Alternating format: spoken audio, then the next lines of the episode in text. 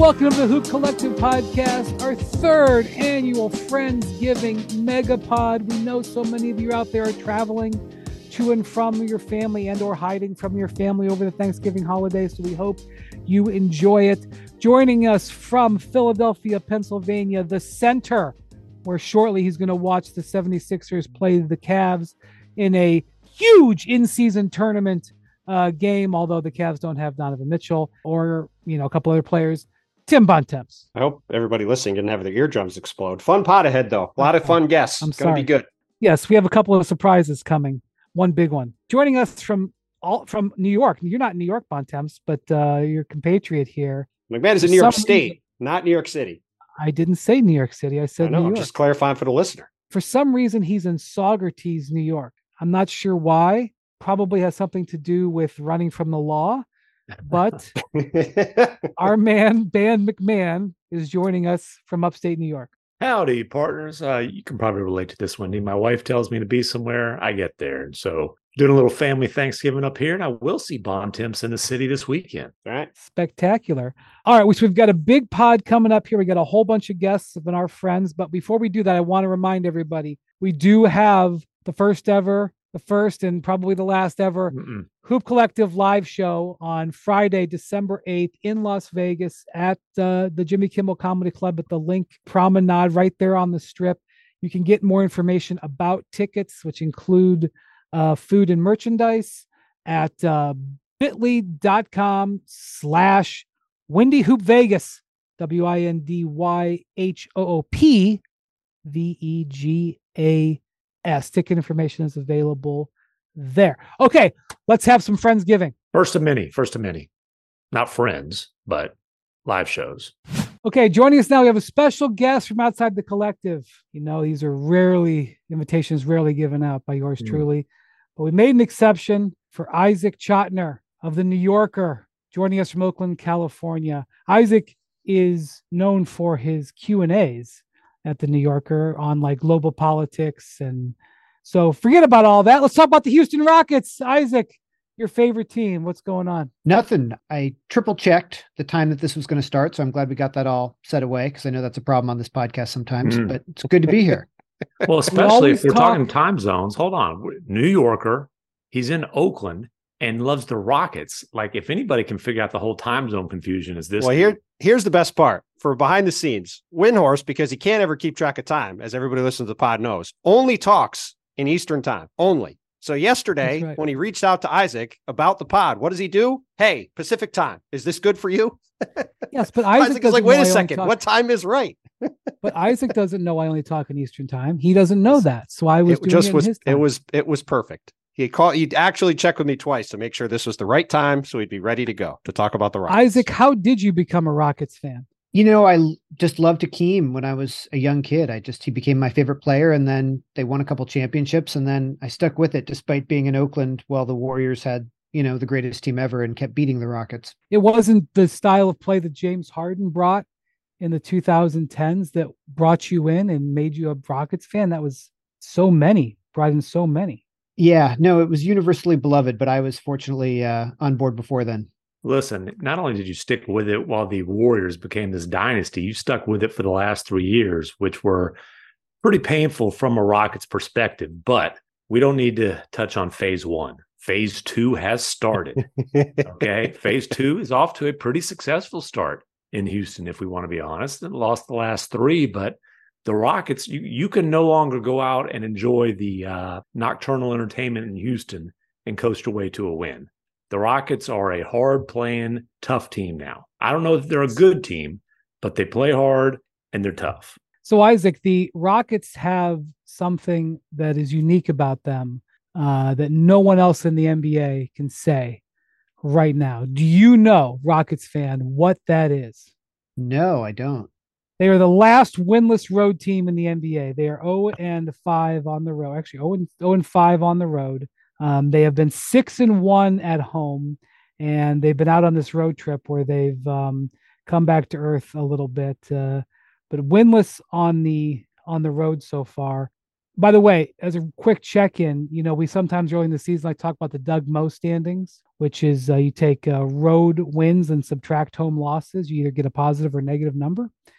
Uh, leading the home the uh, uh, the Doug Moe standings, the Boston Celtics, six road wins, no home losses, plus six. Not surprising considering they've got the best record in the NBA right now. Second place in the Doug Moe standings, the Miami Heat, who have played the most road games in the NBA, and they have three more road games on this trip that they're on right now. And when they get done with that trip, they will have played 12 road games and just five home games. So keep that in mind. This is exactly the purpose of the Doug Moe standings to chart uneven things, uneven schedules early in the season. By the way, we should talk about who's leading our uh, our wins pool, Bontemps. So calculate that for the next. Uh... I will. I will calculate it while we're doing this. I, I thought. All right, Isaac. About, I thought we were talking. I was going to say we should we should maybe relax. let Isaac speak. Just maybe. relax. Just relax. Just relax. Isaac, did you go to the uh to the Rockets' loss to the Warriors out there in the Bay? Uh, last night, no, I did not. Okay, that honestly was an interesting game. I got I only got to watch the second half, so I did not see Jalen Green play a whole lot um, during the portion that I was watching. He sat the entire fourth quarter, which was interesting. Um, Ime Udoka has he's he has gone down the stretch without bringing Jabari Smith Jr. back in before, and, and Jabari Smith handled it pretty well.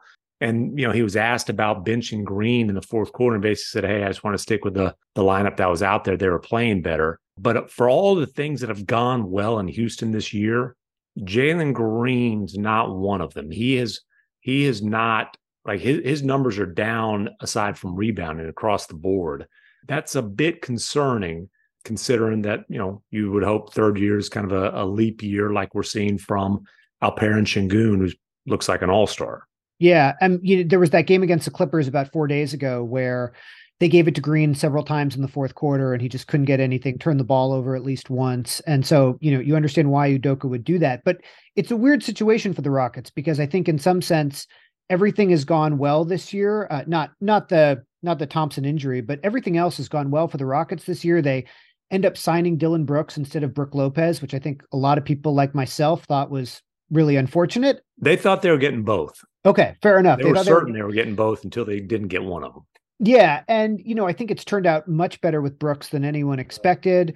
Jabari's had some really good moments, some great moments on defense. VanVleet VanVleet has been really sturdy.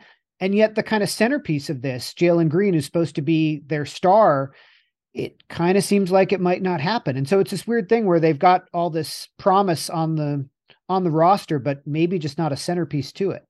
Well, you know what? I think the centerpiece is the other guy that they got in that draft. Sengun's their centerpiece right now. I mean, you know, he he's their he's their star. He's the guy who I don't I don't have his numbers in front of me, but you know, when he when he puts up, you know, 23, 12 and 7, you're not surprised. Like that's kind of what he does now. Yeah, I mean, his numbers for the year, 21 points a game, 9 rebounds a game, over 5 assists per game, shooting in the mid 50s from the field. I mean, obviously, he's a bit of a limitation defensively, bit of a limitation from a shooting perspective, right? Jackson drops in at 30, 13, and 5 last night against Golden State. He is a yeah, terrific huge player. shot the previous night. They lost to the Lakers, but he had the go ahead bucket where he muscled LeBron. Like, yeah, if you're doing that at age 21, you, you got something. That was that was a that bucket was like muscle and finesse. Mm-hmm. It was mm-hmm. like actually both because of the the move that he made and the angle of the shot. It was actually pretty damn impressive arguably yeah. got fouled on the play too. I mean, it, it, was a heck of a it was a heck of a play going through LeBron like that. But I think to Isaac's point, if you're looking at the Rockets long term, and as you as you like to point out off at Ben, we're now in phase two, right? If you're looking at sort of championship upside with this group, if for as good as Sengun is, if he's your best player, it's gonna it's kind of hard to see a path to being a championship level team for as mm-hmm. good as he is. And that's where to me, the real interesting guy for them is Amen Thompson, who has barely played. Obviously, as, as Isaac mentioned earlier, has this ankle injury, has missed a while. We'll see when he gets back. But in the brief flashes we saw in summer league, he is an incredibly high ceiling guy, and if he's able to get anywhere close to that ceiling as a six seven guy who can handle the ball and guard and do a lot of stuff, that's the kind of guy where if it clicks right, he could be the kind of talent that is the number one guy. And if that happens and Sengun's your number two guy, then I think you're you really got something cooking in terms of super high upside long term. Isaac, be honest though, when you heard Dillon Brooks four years, 86 million, I want to know your honest reaction when you heard that last July. Uh, I was not happy. I can confirm. yeah, I mean, confirm. I also didn't think he would have a great shooting in international ball over the summer Mhm. and then start the season with such great shooting. I mean, if he keeps shooting anywhere near this, that contract seems fine. But no, I was not pleased when I heard it. Also, he's not the most fun player to root for. Let's put it that way. Really, Yeah. because this is about as good as it's going to get. I mean, if you're not rooting for him now, I, I mean, I guess in the playoffs maybe, but you know, you know, this- he was if you're- fun. He was fun for Grizzlies fans to root for until he wasn't at the end there. Um, and boy, he had some nice things to say about the Grizzlies. My man Jonathan Feigen the Houston Chronicle does a story on them. Well, they're Uh, playing for the first time on Wednesday night. Yes, So go and ahead. so uh, Dillon the villain, uh, he, got- he just got that nickname put on him. He's never really embraced it. Anyways, he says, referring to himself, it's like the girlfriend that you used to have. You don't know how good she is until she's gone. I don't worry about the past. I'm here building the future with these guys. I'm here for another three years after the season and then some. I want the Rockets to get back to the playoffs and the Rockets to be one of the best teams. But then he talks about the Grizzlies, which, hey, he ain't wrong about them missing him, by the way. He's not wrong about them missing his toughness. He's not wrong about him them missing his defense and for better or worse, his leadership and his swagger. And I quote, you can see now they have no swagger. We have swagger. Oof. We have an identity we're building.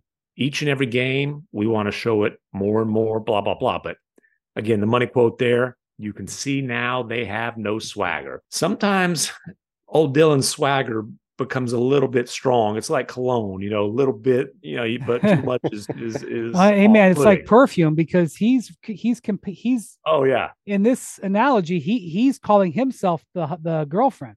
Well, and he, He's he saying I'm oh, the he's girl like who that- got away.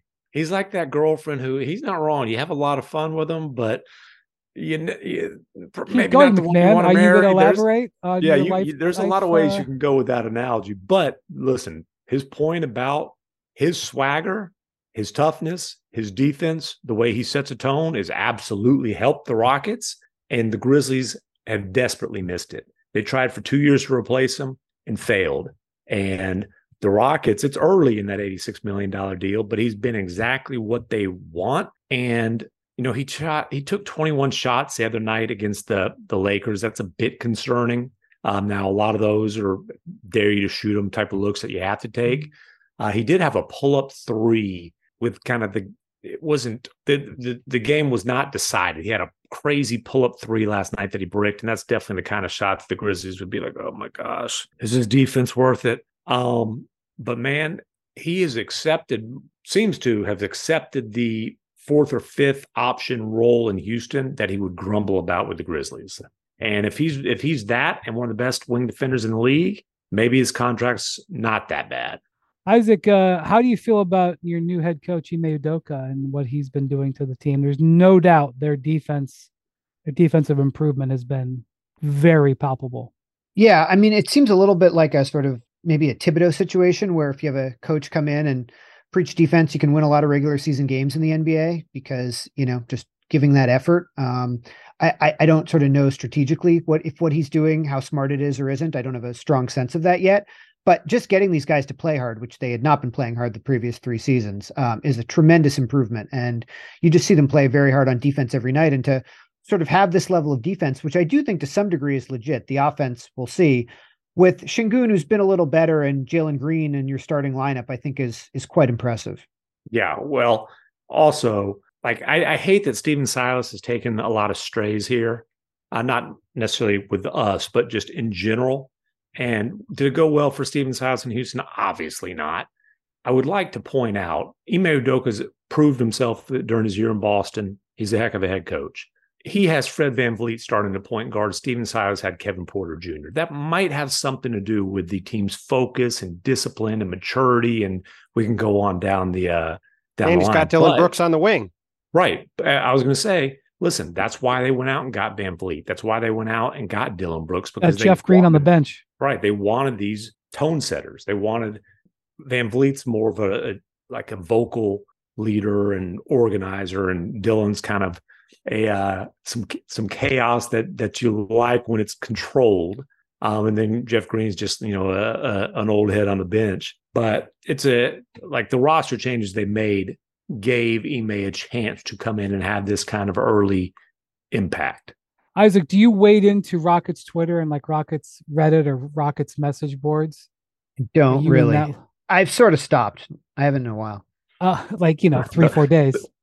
Uh, yeah, starting anew just now. I just, I just, uh, I just want to know, like, if the Rockets are they like, are the Rockets fans like we've arrived, or are they being measured, like accepting that being 500 after 12 games is actually awesome, considering where they were for in the desert the last few years. This is why I didn't go check when we were six and three because I would have gotten my hopes too high. But I imagine it's a little more measured now. Because well, you know, change... I, I have heard about some some chest beating. You know, there's some people who believe that the Rockets are. It, it happens every once in a while. It happens. Uh, I I will say this: the people I've talked to in Houston, I think there's a pretty reasonable big picture approach and an understanding that nine games does not a phase two make, right? Or and now 12 games. They've lost the last three, but you mentioned six and three. Um, and the desire to see consistency, especially from Sengun, because he's been awesome. Like he's playing at an all-star level. Can he sustain that? And then, you know, I mean, we have talked a lot about like the the young guys will determine the ceiling. Sengun could not be going any better. Jabari Smith Jr., I think he's really had an encouraging start to his second year, building off of what he did during his brief stint in summer league. But he's you you look he's, at him. He's been fine. I mean, he's averaging not that averages are everything, but he's averaging 13.7 rebounds and he's shooting 48%. He shot the ball very poorly coming into his out of his early in his rookie year. He's also shooting 38% on threes, and he's had a number of very strong solid performances. I don't he's think a, he's like, oh man, this guy's going to be an all star by year three, but yeah, he's helping them. He's doing well. Well, and and he's a really good young defensive player. Like the the optimistic projection for him is Rashard Lewis with all defensive potential, which would, would be an all star type of player. We'll see. Uh, Amen Thompson, like you can see his his twin brother, what he's doing, and say, man, they're really athletic. But unfortunately, he's got a a grade two ankle sprain. He's not going to be back. It's it's still weeks, probably not days. Um, and then Jalen Green, like I said, it's uh, for a number two overall pick. You would hope that he would be further along than he is, and I don't know that you can comfortably project him as a centerpiece to a contender. I I, I think that would be a stretch. Yeah. By the way, last year in his first um his first few weeks, uh, Jabari shot under 40%. He ended up getting that up, getting that those percentages up, but he started out poorly last year, much better this year. Isaac, is there like a call for Cam Whitmore? There was, I think there was a lot of excitement about Cam Whitmore. There, they've been winning. There's a lot of excitement about Cam Whitmore as, you know, a draft night steal because he was so good in summer league. Is there, you know, are you pining for Cam Whitmore minutes that he's actually not been getting so far? I'm not. I mean, it's a strange thing though, with a young team like this, where you know when you start playing well, you kind of want Fred Van VanVleet and Dillon Brooks to be playing 40 minutes a game, so you can keep stealing wins, and then you think, oh, is this you know taking minutes from other guys? But um, I think I, I think in the long run, it would be nice to see those guys play more. Listen, if you want to see Cam Whitmore play, and you're in Houston, just hop in the car, head south. He's going to be getting some minutes with the Rio Grande Valley, way south, way south. Yeah, he's, he's, he's he's played a little bit there. I'm in the sticks, so the uh trying to look up his his G League numbers on my cell phone, and, and it's, it's you're the only person in Saugerties looking up G League stats right now. Hey Isaac, do you want to fire off any like hot take predictions before? Well, Isaac watches like, more basketball than just about anybody who isn't employed watching basketball. I can tell you that.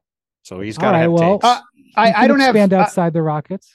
I don't have any particular hot takes. The one thing I would say is after listening to every NBA podcast preseason and hearing from all of them how phenomenal the Western Conference is, I think that uh, the West and East will basically have even overall records this year, mm. and the West will turn out to have been vastly overrated. That's interesting. I actually had a conversation with a uh, an executive for a, a West team the other day, and he asked me, he said, "Is the West as good as people thought it was?"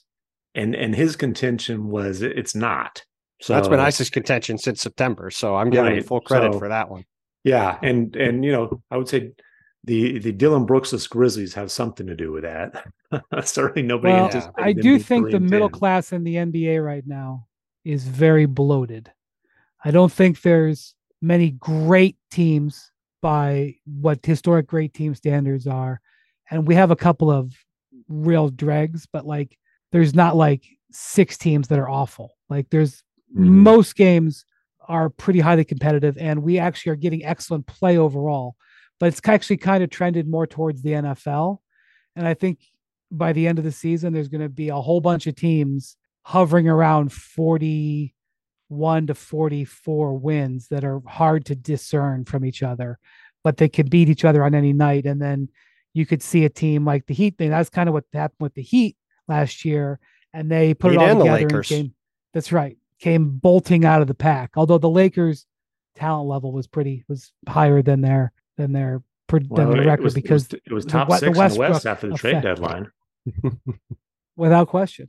To change to change gears to change hey, gears a little bit. Hold on. What do you the, got? The, what do you the, got? The, the Wi-Fi or the uh, wireless came through. Oh, you have the Cam Whitmore stats. Okay. 24.3 points, 49% from the floor, 48 plus percent from three-point range, six assists, four or six rebounds, four assists. Cam Whitmore lighting it up with the Vipers in a few games. Had a really big dunk the other day, too. Really big dunk. He's good for one of those a game. I was going to say to way, change gears a little bit. Yeah, go ahead. Isaac, I got to know Isaac a couple years ago when he was writing a big story on Rich Paul for the New Yorker because uh, he doesn't just do Q and A's as we started off with.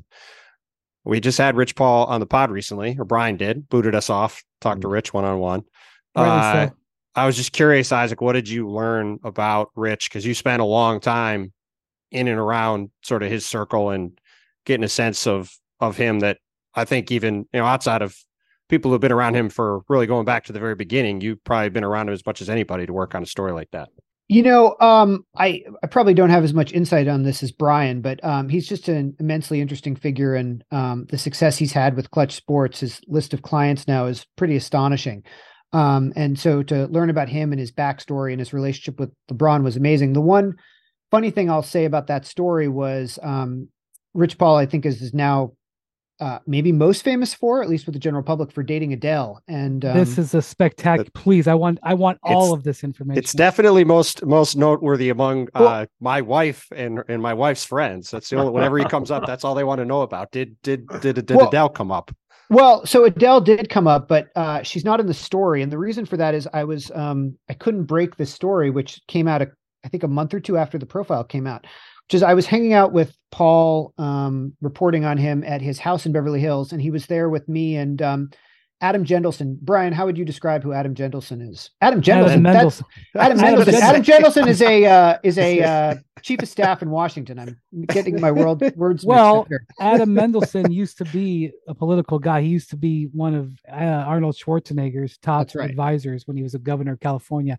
Adam Mendelsohn is breaking the wall here a little bit, but Adam Mendelsohn is like a media strategist to the stars. Mm-hmm. Okay. Um, and particularly media star. I was typically uh, sports people, and he he had he has advised a bunch of high profile NBA stars and owners over the years. Most notably, um, LeBron. LeBron was his yes, but he's, he's he currently represents a number of very high profile NBA people and handles their media strategy anyway, we're we're in the house with Adam and Rich. Kind of this is all on the record. Rich kind of uh, turns to Adam and he says, uh, "Adele was here last night hanging out." And Adam says for three like, hours, right? Doesn't he say for three hours? Isn't that what you quoted him say? I can't. Well, I can't remember because in the piece we just said he referred to a pop star, and um, you, you said know, an A-list pop star. An A-list pop star. Thank you. You're yeah. a better reader of my own work than I am. uh, it says an A-list pop star, and Adam sort of starts kidding with him about this, and I couldn't tell if they were saying this for my benefit or what was going on, you know. And but it seemed like you know there was something going on with him and Adele. And even though he told us this on the record, we couldn't get in touch with her people to confirm this, and so we weren't going to ah. we weren't going to put this in the magazine saying that you know, Adele had been over hanging out at Rich Paul's house if she wouldn't confirm it. So we just had to go with A-list pop star. And then right after the piece came out, it was um, revealed that they were and still are a couple. Um, so oh, he, here's what happened. So Isaac, this was far and away the most fascinating detail for me of the piece. Okay. No offense and, taken, by the way, about that. But go on. well, you know, I, I I know Rich, so some of it was, you know, I knew already, but I, this was brand new breaking news to me. So of course, I instantly made it my business to find out who this A-list pop star was. and you know, I found out, but you know, again, I can't confirm it or whatever. And then he shows up with her at a finals game in Phoenix. And people were like, oh, look, Adele is sitting with LeBron. Like that was like a, a big thing. And I was like, no, dudes, Adele is sitting with Rich. So I go to the post game podcast I do with Zach Lowe after after the finals, and like I was in Vegas with uh, Team USA. I wasn't at the finals, and I was like, I can't believe that Rich is going public with Adele. I'm like saying this on the podcast. I'm like, you know, I think Rich is dating Adele. Like, it, I mean, I am genuinely like amazed that it got to the point where they came out in public. And the next day, I'm in page six, um, because I've just outed that this relationship is happening. I just, I wasn't like you know, quote unquote, reporting it, but I was just genuine. I was genuinely amazed. It was like my biggest takeaway from the game. And Rich texted me just laughing. I mean, he obviously knew he wasn't going to show up and not be connected. Obviously, they made the decision to kind of go public. And I just, I was like, Rich, I cannot believe little Richie. They used to, you know, this isn't in Rich's book. They used to call him little Richie, that little Richie Paul was dating Adele. That was how many years ago? That was three years ago, Isaac. And I still remain flabbergasted by it. He doesn't like to talk about it uh, publicly. I still remain flabbergasted by it. And, you know, my favorite English soccer team is Tottenham Hotspur, and Adele is from Tottenham. One of their most famous fans, like sings their theme songs like on Instagram and stuff, and like like Rich and I will be talking about stuff, and like we'll bring up English soccer, and I'll I'll mention something about Tottenham. He's like, "Oh yeah, you know that's uh Adele loves Tottenham," and I go, "Yeah, Rich, I know, the world knows." He's like, "Oh yeah, my girlfriend's a Tottenham fan." As he talks about it, as if like, you know, it's just you know like McMahon saying his high school girlfriend likes Arsenal. Anyway, I probably said too much. Okay, thank you, Isaac. We enjoyed having you on. Uh, when the Rockets are making run to the finals, we'll have you back. Uh, thanks, that's guys. Phase, it was fun. Yeah, that's phase three. We'll have you back for phase three. McMahon is closely monitoring the phase development. All right. Thank you. Adios, amigo. Please do that after every one. I will. More Hoop Collective podcast after this.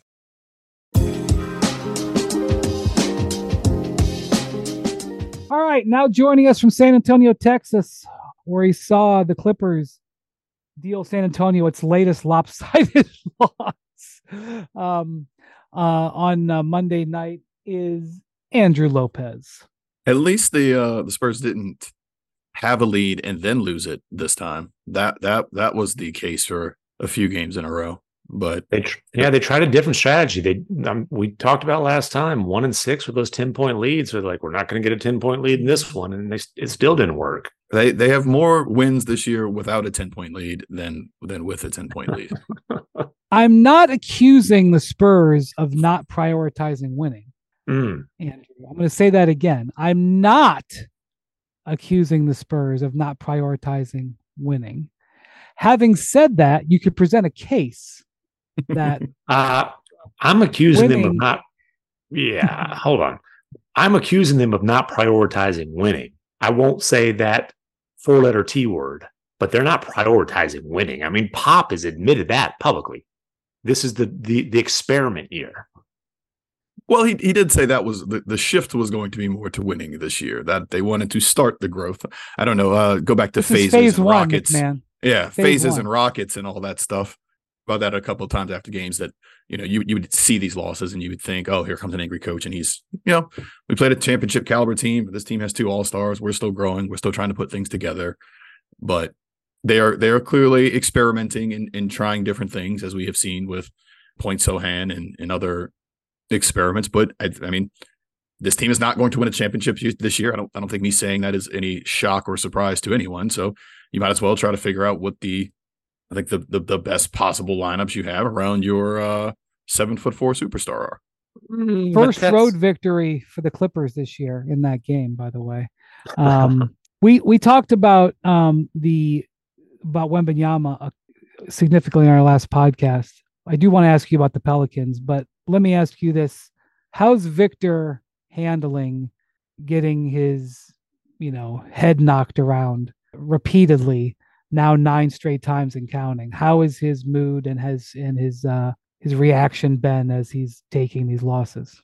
You know, it's it's obviously something different for him. It's not something that he is uh, he is used to. We did uh, talk to him. I think it was not last night. It might have been either Friday or so, probably Saturday's game. And we, I think this is eight straight. Like, what's the locker room like? Especially the way you're losing games. It's not you're just getting blown out 20, 30 points every night. It's you're up by 18, you're up by 15, you're up by 19, and then you're losing these leads. And he's still very much saying all the same, you know, all the right things. And it's it's tough because I mean the majority of the time when we're talking to him, it's been after losses. Uh, so it's it's kind of hard to to really judge. But I mean, that being said, he has been upbeat. The practices are still upbeat. The shoot arounds are still upbeat. I mean, this is still a team very much that understands this is a a growth year, despite the the the small focus of that they wanted to have on look, we're going to try to to start winning games and doing all this, but um, they they understand that this is all a process, and you know it's it's very much going to be uh, you know baby steps for this uh, for these guys.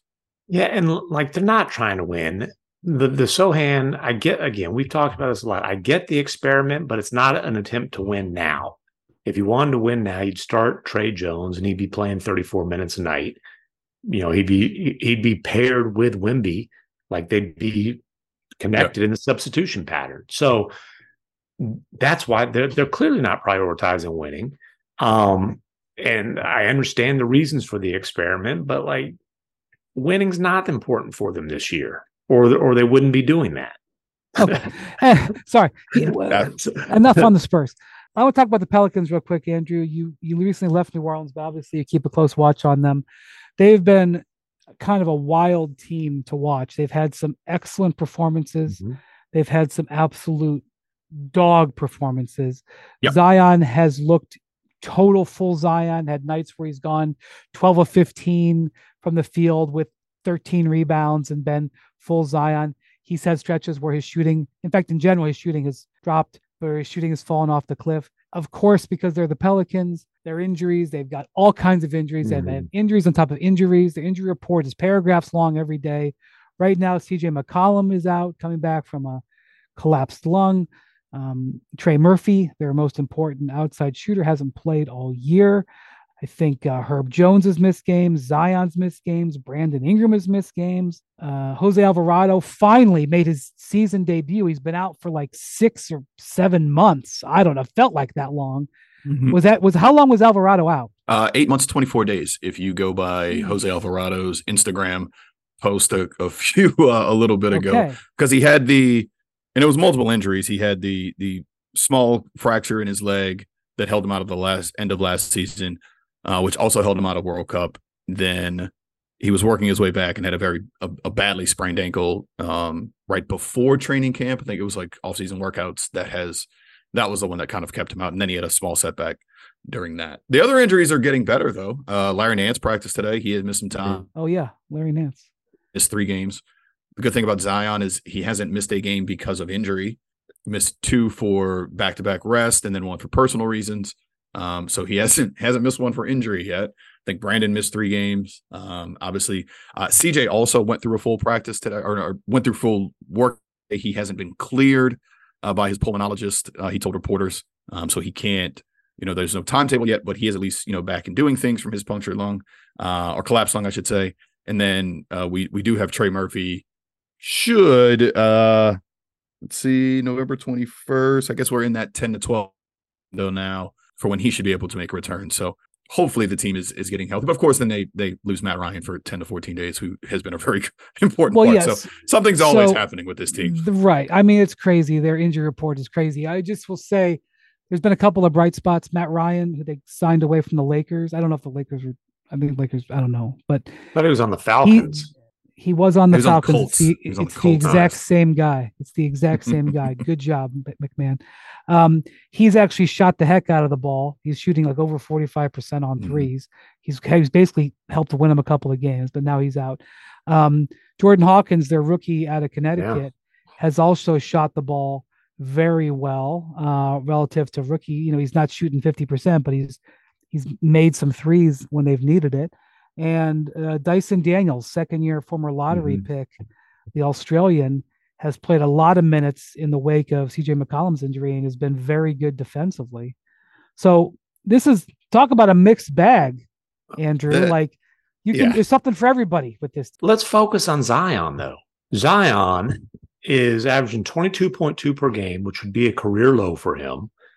His field goal percentage is 54.4%, which for human beings is good. For Zion, it's his career low by far. Yeah, but uh, but it was like at 50% like 10 days ago. Like he's right. been getting better. Career low in rebounds so far at, at six per game. Not that he's ever been a, a huge rebounder, but like doesn't look that same level of just like, oh my God, we've never seen anything like this before, explosive. And then he's played well in his last three games. Uh, they won all three of them. Last night they blew the Kings out. Sacramento was on a back to back and they just like wiped the floor with them. But before that, Andrew, he had that uh, the the money quote that that yep. blew up was when he said, "I'm trying, I'm really trying to buy in," or something along those lines. As a as a, as an experienced Zion observer, what did you make of that and kind of the way things have gone for him so far this season? The the back seat comment. That was that was the next part of that. I'm trying to buy in. I'm taking a back seat. And it was it was hard to see exactly where he was taking a back seat when you looked at the numbers because at that time the shots per game were the same. The usage was the same. The assists were like the only thing that had changed was the pelican into brandon ingram being the point guard uh, or dyson being the point guard in, in certain lineups and z just doesn't bring the ball up as much. That's the only really thing he has been doing. Since then though you've seen the uptick in the numbers. I think right when he said that, as as Brian pointed out, that's when his shooting percentage was mm-hmm. 50 mm-hmm. percent, and it's like that doesn't make sense. Because he had a couple of six for twenty games, we just didn't look right. Since then, he has, and especially in these last three, especially uh, I think it was the first half of the, I guess it was the first half of the Denver game. And then really in the that was one of his 20 point halves, or maybe it was the Dallas game. Last night against the Kings, he looked fantastic. Looked like you know he's back to just oh he can make layups from anywhere and you're fine. Okay cool. He's 12 for 15 or whatever he was. That's the guy that you you need and i think they have been spending a lot of time post practice between zion brandon with james borrego essentially through the offense and getting them in a spot where where both of those guys need to be.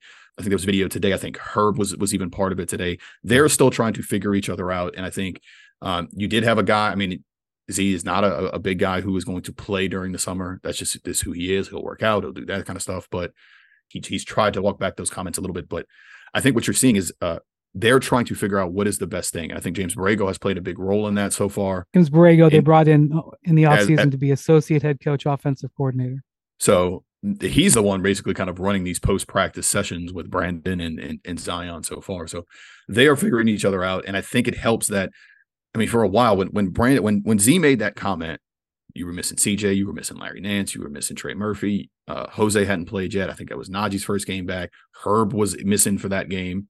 So you had stretches where Z was on the floor for long, and it's kind of funny because it's like the the opposite of what had been happening, where you know the, the, everybody on the team had to learn how to play without Z for stretches. Well, now you have to learn how to play with everybody else, and so Zion's figuring all that out. And I think after that comment, it everybody is kind of getting gotten back on the same page a little bit. Had three very impressive wins since that against Dallas, Minnesota, uh, uh, Dallas, Denver, uh, and then Sacramento. The loss to Minnesota, a last second loss. The Z didn't play that game, so things look to be back on the right track. The, the starting lineup in in the last few games: Dyson, Herb, and then Zion and Jonas Valanciunas, which you would think, oh, there's no way that shooting works. Uh, has been plus 37 in 42 minutes. They have a net rating of like plus 42 uh, over the last few games. So things are trending in the right direction as, for once, it seems like the Pelicans are getting healthier. Bontemps, you have anything to say about the New Orleans Pelicans? I would like to ask Jackson, um, or not Jackson. I'd like to ask Andrew. Sorry, uh, what um, what are the chances that when CJ McCollum's healthy, he's coming off the bench and they stick with the starting lineup with Dyson Daniels starting? Because this lineup has been really good, and they've really gotten on a roll. And do they potentially consider trying to do that, or is that not a tenable thing for them to try to do?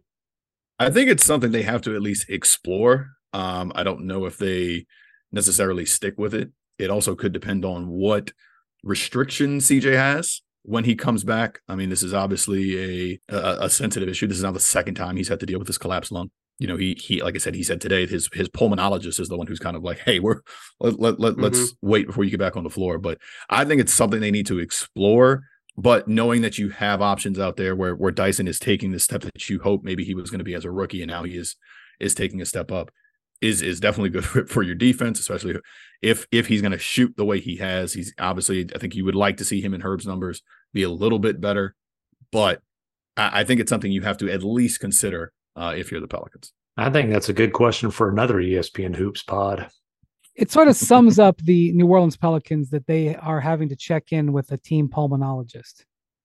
How many pulmonologists? I mean, I guess there's some players with asthma, but geez. All right, Andrew, thank you for uh, your intrepid uh, viewpoint on the two teams, and maybe get to write about a Spurs win sometime between now and Christmas. we'll uh, see. All right, be well. Thank you very much. Enjoy Adios, your Thanksgiving. Amigo. The next amigo up is joining us from Los Angeles, California. I know. I think I think he's in Los Angeles. Yeah, of course. He's got his shoes. Oh, look at all those there. shoes. I'm trying to figure out what all we got back here. I see a bunch of Jordan 11s. I see some fives. What else we got back there? All kinds. You, we must be talking about Ohm Youngmisuk. What's up, Ohm? What's up, guys? How's uh how's your holiday week? Has it started yet? Has anybody had to travel? Oh yeah, I'm I'm I'm up in the sticks in New York. Oh, yes, we're all like traveling Saugerties, today. Home. You're one of the few people that's going to come on this pod that knows where Saugerties is. I would assume. That's out there. Yeah, I'm up, I'm by Woodstock. You know, peace and love, baby. But you didn't have any travel issues yesterday.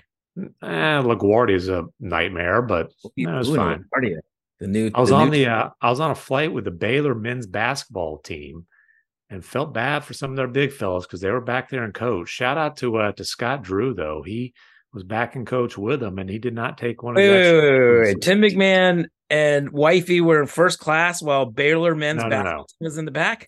uh, Wifey was already here. I was joining them. I was not in first class, but I was in exit row, and I did not feel bad enough to give up my exit row seat to anybody. We'll have to talk to our guy King McClure about that. Wins a national championship, and you know he's in, uh, you know, row twenty seven C. Uh, what are you going to do? Did Kim Mulkey fly uh, uh, in the back when she was coaching at Baylor? I suspect I she did not, but I don't know.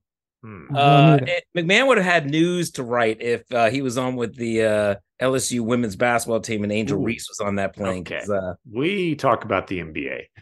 yeah, that's right. No more uh, travel Twitter or travel podcast. All right. Um, the LA Clippers are red hot, baby. Red mm. hot. Everything's fine. Harden scored like 12 points against the Spurs. Everything's fine, right? No worries. Don't even bother Russ, him. Russ, right, Russ, right back in six man of the year contention. Uh, look, I mean, um, Russ and CP3 gunning for six man of the year. It is crazy because I would say it felt very much like last year when they had lost five straight and the Memphis Grizzlies came to town, no Ja Morant, and um, were just crushing them for three quarters. And it looked like the Clippers were on the verge of losing six straight. And then Paul George and Kawhi Leonard take over the fourth quarter win, and they kind of halt this ridiculous losing streak. And everything felt like it was really kind of falling on them. And then fast forward to this year, they had lost six straight, five with James Harden on the floor, despite the fact that Memphis tried to do the same thing and give them a win again. Um, and they weren't able to pull it out. And then you got, you know, basically on the morning of a game, Russell Westbrook news comes out that Russell Westbrook had approached Ty and basically said, Let, I'll come off the bench. I'll do whatever I can to help this team win. Just like um, he approached Darvin Ham last year. Yeah. Man, Russ. I don't is, I don't think Russ is uh you know, look, I, I was with Russ the night before at a community event, which there were no basketball questions allowed. And I he was in a good mood. I mean, he didn't seem like, you know, he didn't seem pissed off about anything. But like that night after they won, Russ did not talk to the media. He did say on his way out, he, he, the whole entire season, actually, he has been the first one out of the locker room. He gets dressed very fast.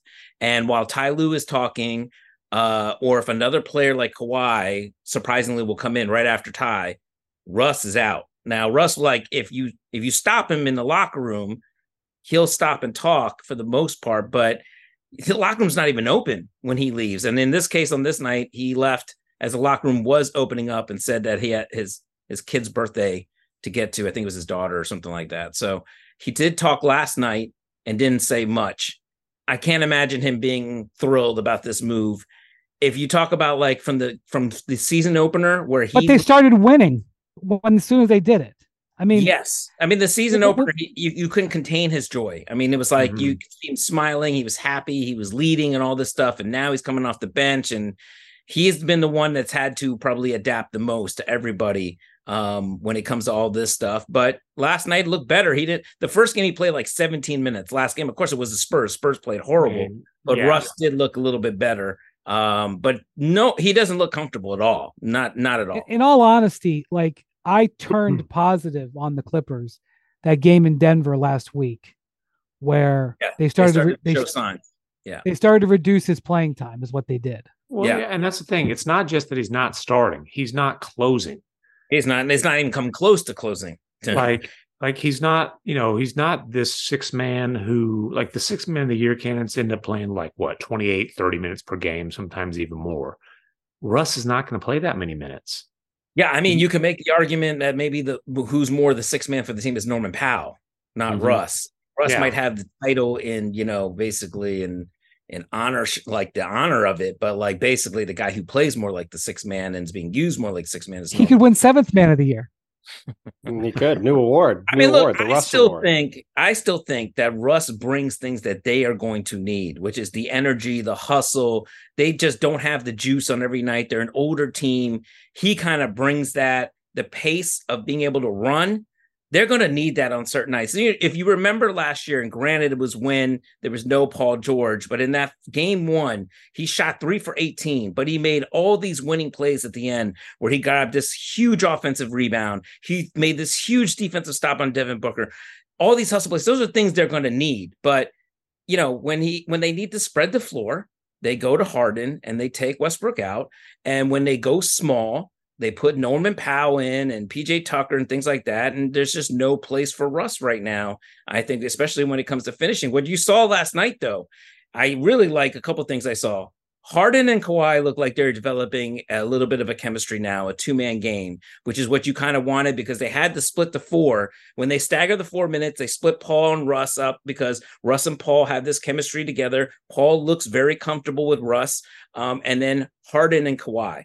And maybe it was at first they thought, well, let's try pick and rolls because you know Harden's an elite pick and roll guy, and maybe we can get Kawhi rolling into his mid range spots. But Kawhi's not like that. He doesn't feel comfortable doing that. He he rather catch the ball, dribble, dribble, get to his spots and score. So then what you're seeing now is Harden passes to Kawhi. Kawhi backs in, doesn't have something. Kawhi passes back out to Harden. Harden gives it right back to him. It's almost like this like small man, big man game. And then it's starting to work if you saw the other night when James hit that four point play, it was Kawhi. The play was designed for Kawhi. Kawhi didn't have a shot on the corner. He passed it right back to Harden. Harden hits the four point play. Who was the most excited guy on the floor when he hit the shot? Kawhi Leonard showing rare emotion. So oh, I think I, I was going to say not Russ. I think these two are starting to develop a chemistry, and I think Kawhi can see like you know this is another dude out here who can create his own shot, who can score from the outside, who can get me the ball. I think Kawhi likes that because it looks I, like they had the, another elite scorer out there. I, I, don't think he's an elite scorer anymore. I don't think he's.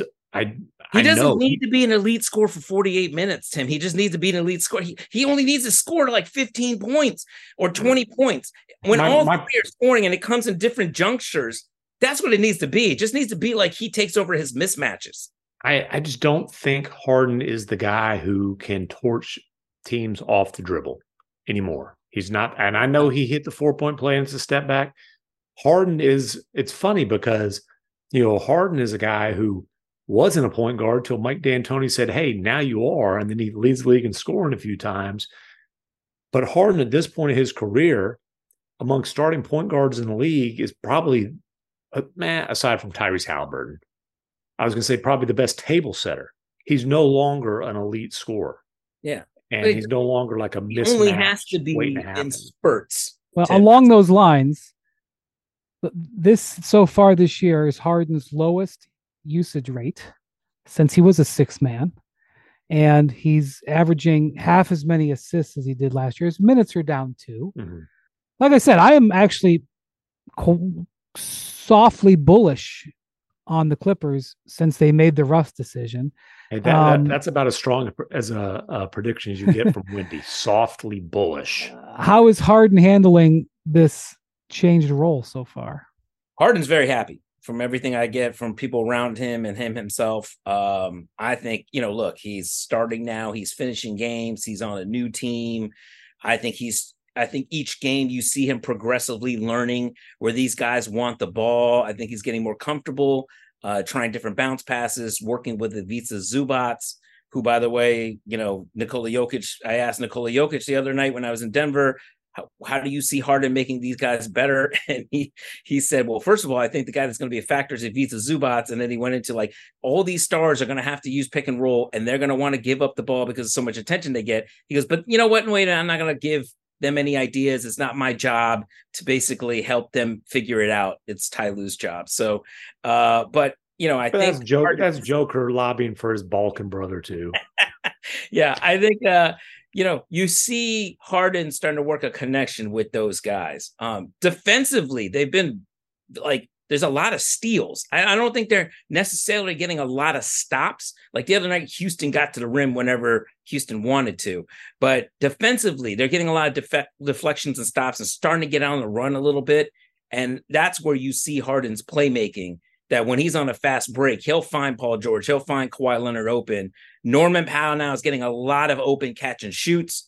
Um, I thought, like at the very beginning of this whole process, Harden had to like try to figure out where he fit in, and he was getting a lot of these open catch and shoots and just not even taking them. He was mm-hmm. basically like pump faking his way out and then sidestepping into a defender. And I said to him in New York, I think it was Brooklyn, I said, he said, I said, you look like you have to rewire your brain because you've spent the last 10 years trying to create your own offense all the time that now you're getting these wide open catch and shoots and you don't know what to do. You're just pump faking and then like holding it and the defender comes in. He's like, exactly. He's like, I haven't had an open catch and shoot basically since Oklahoma City. Yeah. I, I mean, that's I a lie. That was, that, he had like, a, that's yeah. a lie though. He had them all last season. Yeah, with Kevin Durant. Exact... And, and, he had some with Kevin Durant, obviously, and Kyrie Irving. But no, but he had, I mean, he had them all last season. This was the story all last season with the Sixers, all year. He kept pump passing up, wide open catch and shoot shots, and he would take one once in a blue moon. He go, oh man, maybe this guy's going to finally do this, and then he wouldn't do it again.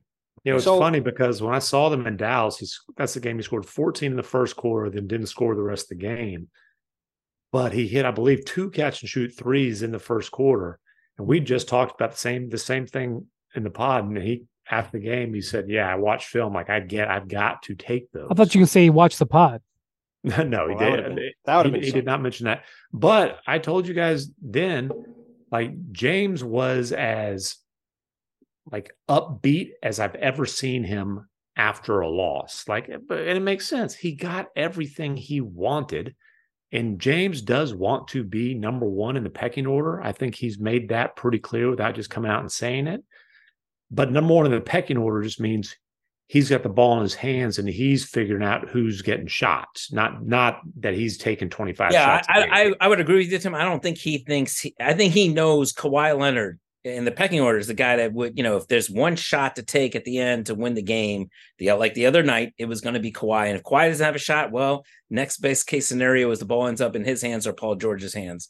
Uh, and so I think he understands that. And Ty Lue kind of made that clear in New York too, when he was asked, like, hey, you said all these guys have to sacrifice, but like in the second half against the Knicks, you clearly were trying to get the ball to Kawhi Leonard. And he was like, well, Kawhi Leonard's our best player.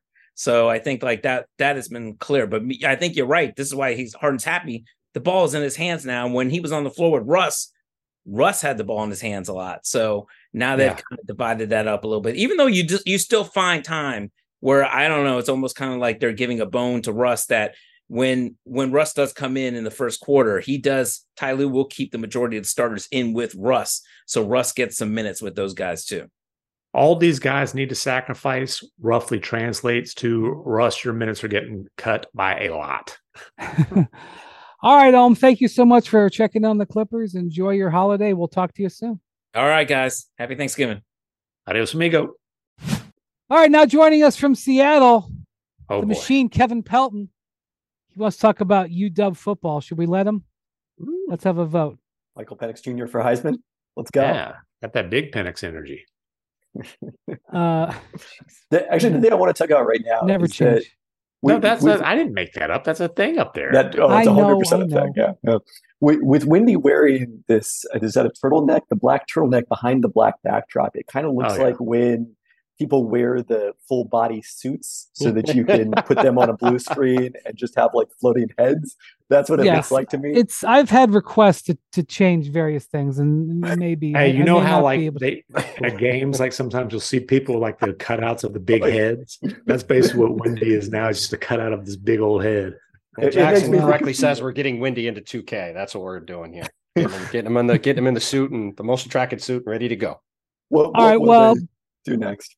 Pelton Pelton wanted to talk about the guys, the third year players, Ooh. crucial um, year for players. Typically, when they take a big step forward, becoming stars, unless they take start, unless they take a step immediately, which sometimes happens. So that's guys from the 2021 draft. Um, we talked Uh-oh. a little bit. Uh oh. We might talk about Evan Mobley. Bontemps and I better be quiet because I hear there's some sensitivity in the Cleveland sports radio market I, these days. I'm I may have heard some things from Cleveland about your guys' takes on Mobley, who keeps putting up double doubles, but isn't blowing anybody away. But we'll hear what the machine has to say. We did talk uh, to Isaac Chotiner, um, our uh, our guest Rockets fan, about um, Jalen Green a little bit, but Pelton.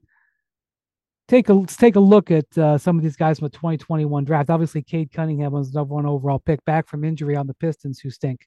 Who Pistons have have they've played 40 games since last February. They're four and 36 in their last 40 games. They finished last year two and 23, and they're two and 14. I they're two and man, and they lost to the Nuggets last night when Joker got booted, and so did Malone in the first half. And this no Jamal Murray. Games, couple games after uh, Cunningham came out and said something like. We've just got to realize we're bad. I think that's when they got blown out by the Raptors. It's it's tough going in Detroit right now. What about Cade Pelton? Yeah, I think an interesting frame for kind of this discussion is a couple weeks ago, Bontemps and I were uh, some of the panelists on our top 25 under 25. And you have a bunch of these third year guys in there naturally. They're almost all eligible. And Cade Cunningham was the highest ranked of them at sixth overall, coming off the excitement over his performance uh, is part of the USA select team this summer against mm-hmm. the World Cup team. I do have to wonder, like in hindsight, after we watched the World Cup team defensively in that competition, did that maybe say more about the U.S. World Cup team than it said about Cade Cunningham? Hey, it, it's like if you play the Pacers, you might give up some buckets, but you guys just look real good offensively. Oh, might have helped. Might have helped. Exactly. Chet Holmgren out there with him too. Yeah, that didn't hurt. Who uh, was behind him on the top twenty-five under twenty-five? I think if we did that today, would mm-hmm. would not be the case. It was because it's kind of like an awkward time to do it, trying to figure mm-hmm. out how much to weigh the start of this season compared to what we've seen from guys in the past. But Cunningham was sixth on that list. I had him 13th and third among yeah. third year guys. Oh, but oh, Bontemps probably had him number one. He's been kissing his butt since he saw him in Vegas. I'll look up Brad Cade. I think I had him eighth, something like that. So Zach Kram had a really interesting, talking. Zach Kram had an interesting piece on the Ringer the other day about sort of the disconnect between this kind of evaluation of Cade Cunningham and then what you see when you look at him statistically, where He's the only player in the NBA this season with usage rate over 30% and a true shooting percentage under 500. Uh, Julius Randle's fairly close to being in, but as, in that group, but has a slightly lower usage rate. And then he's averaging 4.8 turnovers per game, which would be in the top 10 in NBA history, and including in addition to leading oh. the league this year. That's not what you want to hear.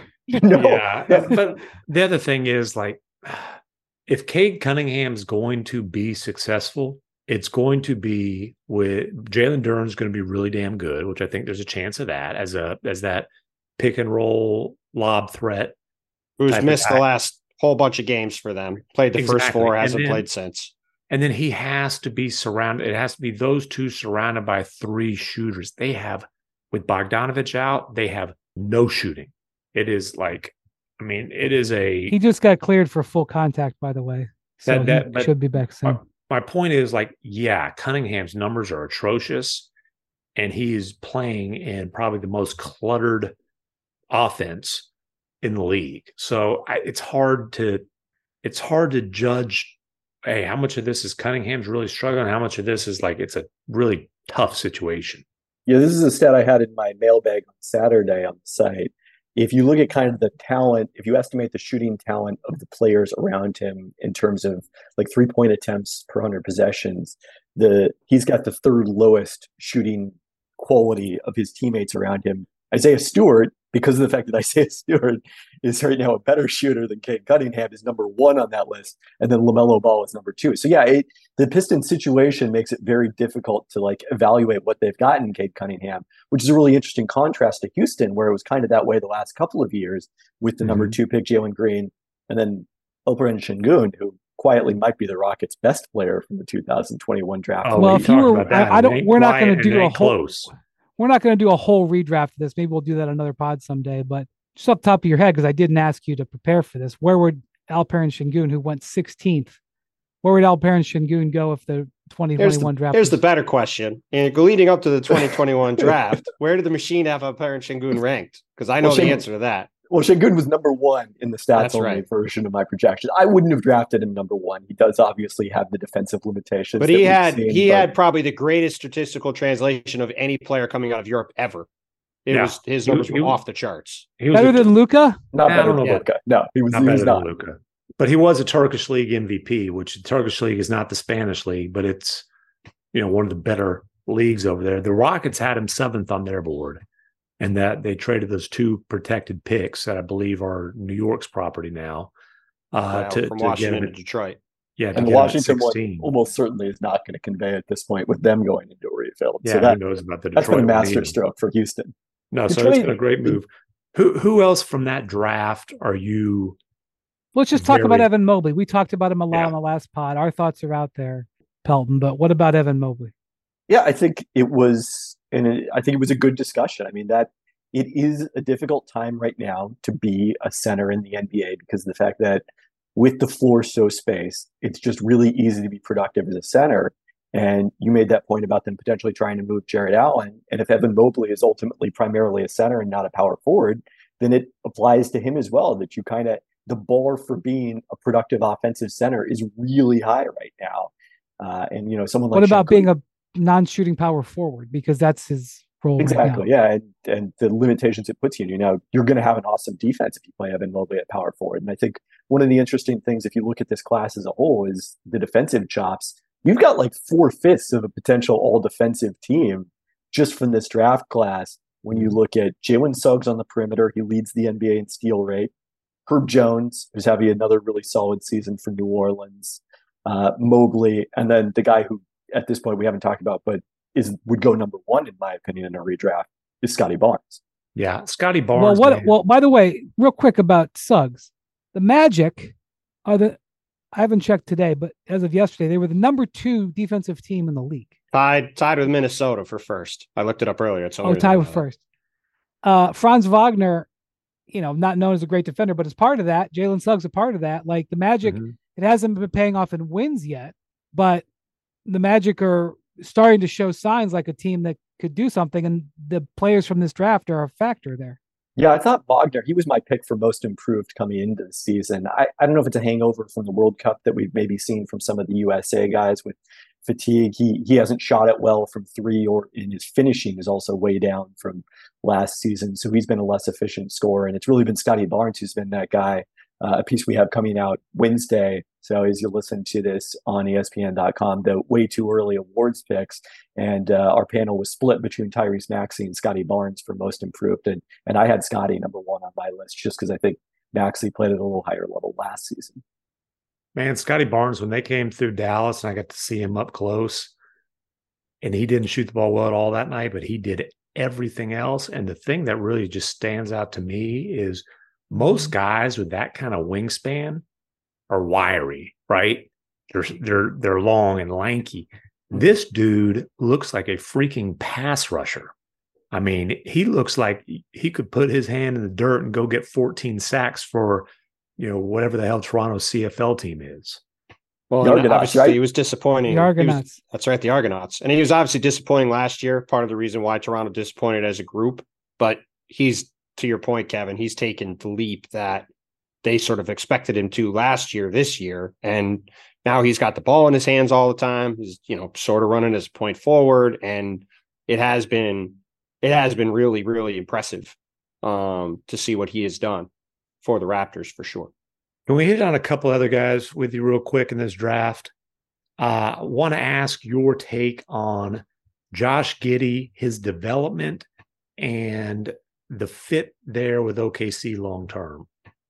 Yeah, it's an interesting one because if you expand that group of guys with an under 500 true shooting percentage to slightly lower usage rates, Josh Giddey is fairly high in terms of usage among that group as well. And you know his shooting is only going to I think become more important as the rest of this Oklahoma City group becomes more skilled and it becomes more important to you know keep help defenders away from Shai Gilgeous-Alexander's drives and Chet Holmgren rolling to the hoop and and what have you. Now Chet does help make up for that to some degree. The fact that you've got a a great shooting five allows you to play a little bit weaker shooter, especially if it's someone who has the ball in his hands. But like, you know, if you're thinking about maximizing the potential of this group, it, it does seem like maybe it's a lot more Josh Giddey with that second unit where his playmaking can set up lesser offensive talents and you know find somebody else, whether it's you know maybe a better version of Isaiah Joe just gives the defensive limitations he has because you love Giddey's size. got a rookie guard playing awfully well too. True. Yeah, Cason Wallace could could very much be that guy. Well, the, the thing about Giddey that I question is what's the Thunder going to pay him if mm-hmm. that's the case. Yeah. In fact, I, let's just do this real quick. I mean, we'll talk about this more later on, but we, we got to move on. But do this real quick. As of today, the decision ain't getting made today. Decision's getting made next summer. How many of these guys are getting the max next summer? Uh, the fun max. The, max. the fun max, to be clear. Mobley's getting the max. Cade, Cade, you said, I still think Cunningham. Mobley, are we sure? Barnes? Are we sure about Mobley? Yeah, are Mobley's we sure? Max, you got to listen. I mean, if he yes. averaged, no, hold on. Hold on. Yes. If he's averaging 14 points again this year for a third year in a row, is he definitely getting the max? He's getting the fun max as a, as a guy who's averaging mid teens, double double, and is. I mean, if he's averaging the max, if his if his numbers are the same as they've been the last two years again, I think he's that's getting the max from a small market franchise. Yes. I mean, it is interesting that Jaren Jackson Jr. did not get the max. Yeah. When but but he was coming. I, I don't think he would. I don't think he would extend unless he got the max. There was major. Not, not that anyone's told me Jackson that. Jr. Yeah. Remember how much time Jaren missed on his rookie deal? There was that's a different. I, I, think Mobley. I think Mobley extends for the. I think Mobley gets the max. I just think it's more of a debate than he definitely is. Scottie Barnes, right. if he could just play like this, is getting it for sure. Yes. Yeah. So after that, I think it's said, a debate about most of these other guys. What about Franz Wagner? Yes. I think so. I mean, their their books are are particularly clean. I think, you know, you'd want to.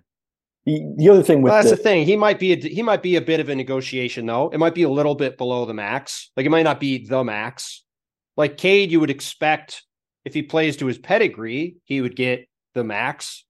Like I would guess Cade probably extends for a max next summer, but I'm not sure about that based off how he's played. But so much about is so this, far. this is about organizational commitment as well right. as just how well you've played. I mean, the guy we I haven't mentioned, the, the guy, the guy we haven't mentioned Green? that might is Sengun. Well, Jalen Green definitely isn't. But Sengun's got Sengun could. Yes, I think Sengun probably if he keeps this up, he's going to have to get the max. I don't if he, think Jalen. If he's a 2010 and six guy, are you kidding right. me? I mean, I the think other guy I wanted to ask you about, not necessarily at the max, but uh, unfortunately, Cam Thomas got hurt after just lighting it up for the first whatever, however many games. Uh, how much do you believe in Cam Thomas as just a uh, near elite level type of scorer, as a high twenty point kind of scorer?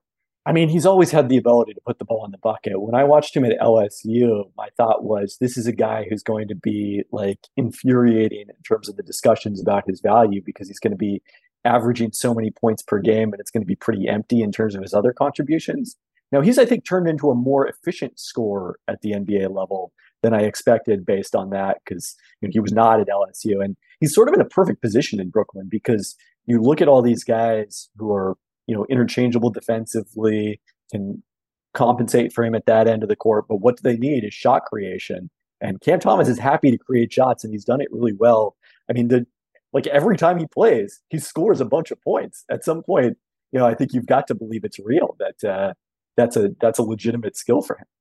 He is shooting 32% from three, though, and it did sort of feel like it was more of a science experiment than a real sustainable thing. Is him being an elite guy. The one thing, one guy I want to ask you about real quick is what are your thoughts on Jalen Johnson, who has taken a really big step forward in mm-hmm. Atlanta, and I think has got a really high ceiling. He was a super high level recruit, had kind of a weird year at Duke, ended up falling to I think 20 in the draft when Atlanta got him, was somewhere in the teens or 20.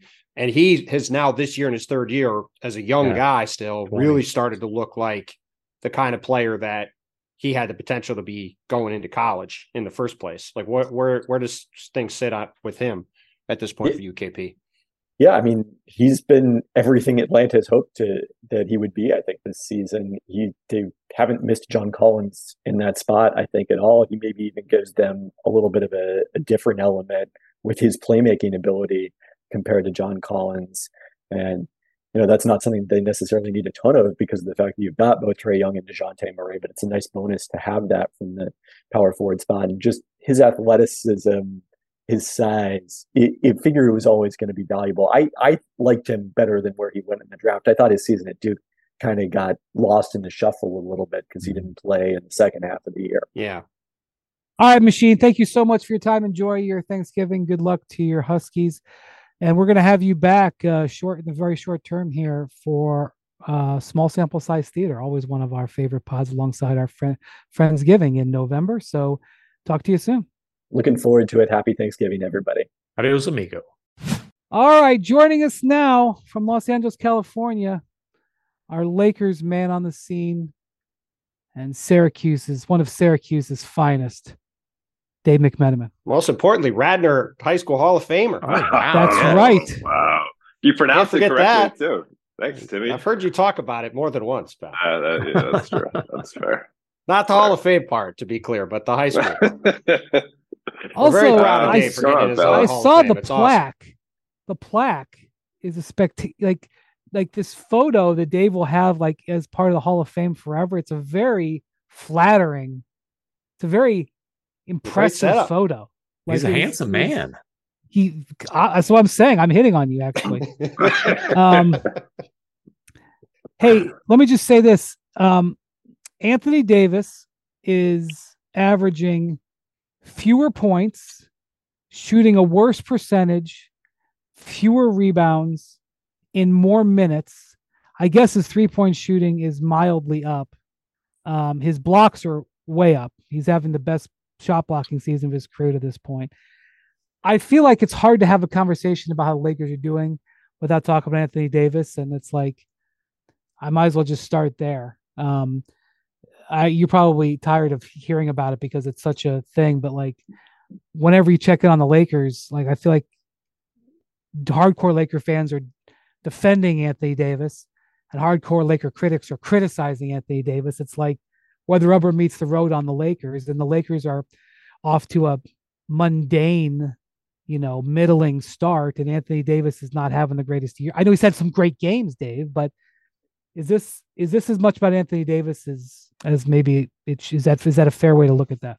If it's not number one, I do think number one has been the rash of injuries. And even if it's just to you know a couple role players at this point in the rotation and Jarred Vanderbilt and Gabe Vincent he's 1A because injuries have also been part of his story. And really his numbers have taken a dip since this hip spasm situation that popped up against the Miami Heat now to his credit if we, we want to give him credit for playing in it back to back I know there's a lot of players out there just playing back to backs and it's no big deal but last year he didn't, um, and this year he has, but has not looked good in them as he tries to get his body right. Um, you know, the thing that was concerning after the Portland game was he said that his lift was affected. Of course, mm-hmm. they won that game. So he had like five blocks. Um, so he still made an impact on winning, but it was the type of comment where you're like, should this guy even be playing? Lo and behold, he had 48 hours to do treatment on the hip and, and had one of his stronger games of the season um, the following time out at home against the Houston Rockets. And so I, I think question mark him is like there's still a little bit of you know you don't know what you're going to get on a nightly basis. And when you can basically only look at this roster and say, okay, we know we're going to have LeBron on a nightly basis. We should know we're going to have Anthony Davis. I would say the next guy that we bring up is probably D'Angelo Russell, uh, based on this season so far. And and you know that's not necessarily the formula to be making a run back to the Western Conference Finals. Well, I mean, well, to your point, to go ahead, MacMahon. I was going to say it's it's it's interesting you say that because Austin Reaves was the guy who, coming off of last year, especially the way that he played in the playoffs, um, you know, the circumstances allowed the Lakers to get him uh, ex, uh, long term, four years on a deal that I think league wide was just seen as amazing value. And then it's been kind of up and down for him. What do you think about what we've seen from Reaves uh, so far this season and kind of within the Lakers? What, what's the trajectory? What's the anticipated trajectory for this guy? Well, him in the starting lineup, uh, he and so did LeBron and so did D'Angelo Russell. They all missed Jarred Vanderbilt a lot. Um, and so they were just struggling defensively and getting in these early holes. You know, through the first eight games, I believe, the Lakers had a point differential in the first quarter of 78 points negative. It was the worst point differential through eight games in league history. You're, you're spotting yeah. the opponent 10 points a night. Um, and some of that was Austin's presence or lack thereof of a presence on the defensive end. And so Darvin Ham coming off this three game losing streak changed things around. You have Austin coming off the bench, um, and and he's surrounded by a different group, and he's also facing off against different players while playing defense, putting the ball in his hands more. He started to find a rhythm with that. He had a big shot uh, against Houston Rockets uh, to to seal that one, put them up three with 24 seconds left to go, and he's also like seemingly finding the the mismatch of when do I go to get mine and when do I try to set my guys up. Part of the problem why he hasn't looked as good as he could look is hey, you've never heard this one before about the Lakers before. They keep missing open shots, and so he's been playing on the second unit with guys like Christian Wood, um, Cam Reddish, been on the court with him some minutes too. They aren't converting some of the looks he's setting up for them, and then what do you do if you're a combo guard? Well, then you go back to try to get yours, and that balance gets skewed. Well, to your point, Dave, I was looking at the numbers earlier on the, the, Lakers, and it's been kind of a weird start, right? They're 24th in offense. They've got a negative point differential. They're second in the league in net rating. Yet they're eight and six. They've toughed out some of these games. They won a couple overtime games. You mentioned they've had these injuries. They've had the shooting issues, which were sort of part and parcel of what the roster is, right? So we're a month into the season. We're obviously a month away from when they could start making moves with some of these guys that they signed this summer. Where are you at with the Lakers in terms of what this team is? Like you said earlier, in terms of this, this was a group that thought coming off last year they were going to be right back in the mix to get back to the West Finals. They st- instead sort of look like a team that's going to be where they were in the regular season last year, and that's with LeBron playing out of his mind, and mm-hmm. obviously, certainly a candidate though knock on wood, to potentially miss some time at some point just because of the age he's at and the minutes he's playing. So, like, what is sort of the feeling for you and with the Lakers in terms of where they sit right now? And like, is the expectation that once they can make moves, they're going to think they need to upgrade? Do they think they just need to get healthy? Do they think that you know guys just need to start playing better? Sort of where where is the feeling around them a month in? So the team, you know, Darvin has thrown out the 20 game mark as, as, something any team coming into a new season should be allowed to tinker with. And mm-hmm. you know, talking to others around the team, they're asking for even more than that 20 game mark. Uh, partially because again, you haven't seen Jarred Vanderbilt all season, and you know, there's a chance he plays by the end of the month. He's somewhere in that range now, the two week range now. And then you saw Gabe Vincent for a couple games, and he's been out, and he's not close to returning at this point. You know, I reported last week he got this knee drained at PRP. You know, we're talking weeks, if not a month, before we see him on the court. I mean, and so I don't have any information, but PRP is typically a six to eight week recovery period, four to six weeks at best. And so it's, you know. So they're, they're not, not, not close not, to having it. But what they want, Tim, is is to have it, have the rotation, see it for a chunk of games, and then have that information mm-hmm. yeah. uh, banked when they go to the trade market because they are still flexible enough. The contracts they sign, particularly D'Angelo Russell, Rui Hachimura, Jarred Vanderbilt, they're all young enough and they're at a salary kind of number that you can do some things with and you throw in they have a first rounder available to trade you know maybe you know some team likes what they've seen in limited minutes from max christie or jalen hood they can be a little bit of a grease the wheel type of thing get it across the finish line there will be for them um, and they, they kind of quite frankly they hope that they don't have to look for the more severe options and, and just tinker. By the way, LeBron is having something happen this year, and I don't know if it'll hold. He is shooting 59% from the field. He's up to 68% on two pointers. Last year, I feel like Dave, he wasn't always getting to the basket and he was settling a lot. That foot looks good, knock on wood. It would be crazy for LeBron to have his best shooting season at age 38, 39. That's what's happening right now. Um, what he's um, already doing is insane. I know. I mean, I know. to, to, but like to be a to be a good starter at his age is insane. It's basically one to other guy in history of the all league. All NBA to be an all NBA player is like mind blowing. one of my favorite LeBron stats is that he actually increased his field goal percentage in nine consecutive seasons at one point. Um, he has shot as high as 57% um, is last year in Miami when he was basically messing around with only taking perfect shots. Like he went through like a 10 game stretch where he shot like 75, 78%. Yeah. Um, he shot 57% that year. I don't know if he'll be able to eclipse that. But the idea, Dave, that he is that he is shooting 59%, 13 games in the season. I mean, regardless what's going on with the Lakers and what might happen, like holy Moses, like let's let's take a moment to recognize the the level that you know. A couple years ago, he won the assist title. It was like point, he's as oh, old yes, as Moses. I should I shall win my first assist title in year 19. Okay. I think it was 17 for the assists. Yeah. Year 15 oh, was, was the first time. Uh, yeah. Year 15 was okay. the first time he did all 82 games. Year 17 was the assist title who knows 21 will be his field goal percentage and it's funny you mentioned the miami thing that was i think if i remember correctly and you were around that team a lot there was a game within the game between him and Dwyane wade where they were kind of trying to match one another with their efficiency. He's out on an island doing this himself and some of it has certainly been getting into the paint um, through 13 games. He had the best shot percentage of his career within three feet. Um, and that's a, a big st- steady part of his diet. Uh, the other thing is three pointers falling at 40% or 39.7. His career best is 40.6 and he's taking a much higher volume than he than when he shot 40.6. I asked yeah, that was on three a game. Now he's taking six, double. Double. I asked him about over the weekend. He said basically, I feel good.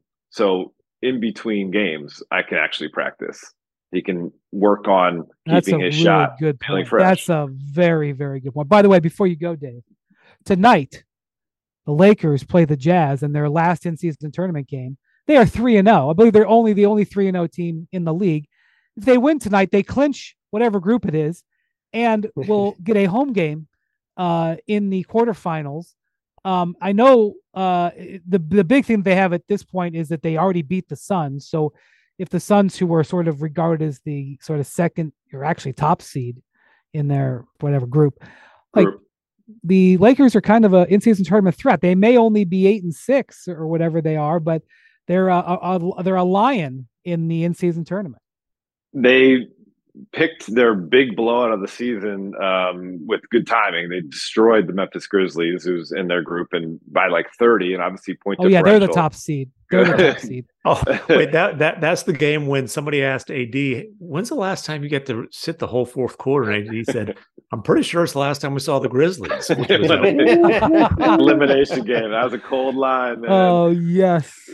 Yeah, the only colder line was Rui Hachimura being asked about Dillon Brooks. Um, you know, c- constantly being an agitator against LeBron James, and he goes, "That oh, and he just wants to be part of his legacy, I guess, which was like, okay, that was not a lost in translation moment. You were personally taking a dagger into Dillon Brooks there, but you know they they they play well in the in season tournament. LeBron has embraced it. AD has embraced it. It's trickled on down. Um, now they've embraced it. The necessarily spirit of competition, but spirit of capitalism. Like they all talk about the money. They want to get that money. And Listen, probably, so do other guys around the league too. That is that has been much more of a motivating thing than I sort of expected. I thought guys would care, but like that's people saw that from the beginning and were like, "Hey, I would like to get this half a million dollars." Well, I will say this: I get why like Alex Fudge or like Christian Wood, uh, and Prince, who are playing on minimums, would care. But LeBron makes five hundred grand a game as it is. Listen, one thing I've learned covering pro sports: rich people all want to be even richer. You know, I, that's what, nobody ever. I believe that's what Giannis. Too. Sure, I believe that's not? Giannis. Uh, we're not talking about money. We're talking about all. All right, Dave. Well, thank you so much. Enjoy your Thanksgiving. Hey, maybe we'll see you in Vegas. Maybe we'll get oh, you the live show if you play your. If you Lakers play their card right. Lakers play their card right. hey, it's a short drive from LA, anyways. Dave will be there. Old, old, old Mac Ten will right. be with us. Yes, sir. Yeah, All right, I think he'll be on Delta. Adios. Thanks, Dave. Ha- happy holidays. More Hoop Collective podcast after this.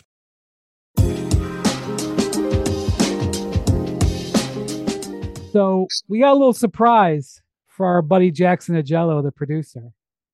We told him that Brian Scalabrine was joining us from outside the collective, but that was a lie. We lied to him. That's right.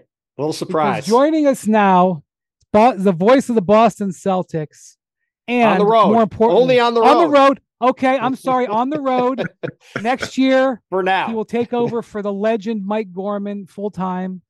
For now, the road voice of the Boston Celtics also works with us at ESPN, and was Jackson Agello's roommate at Syracuse University. It's Drew Carter. Drew, welcome to the Hoop Collective. What's up, gentlemen? Uh, Jackson, Drew, turn your camera on. You Drew, can't hide. Did, Drew, what did you uh, what did you say when I asked you last week if you wanted to come on to talk about Jackson? Do you remember what you said? I believe you should verbatim. There's I think I said there's nothing I'd rather do than blank on Jackson Agello on a podcast. that is correct. yeah.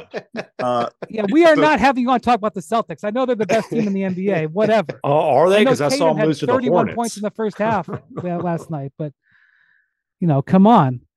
What kind of character was this? Was this Jackson? When he was, you know, in his prime. I mean, now he's washed up when he's in his prime in college. well, first of all, Bam MacMahon, they only lost to the Celtics because the refs screwed them, or really the scoreboard operator screwed them.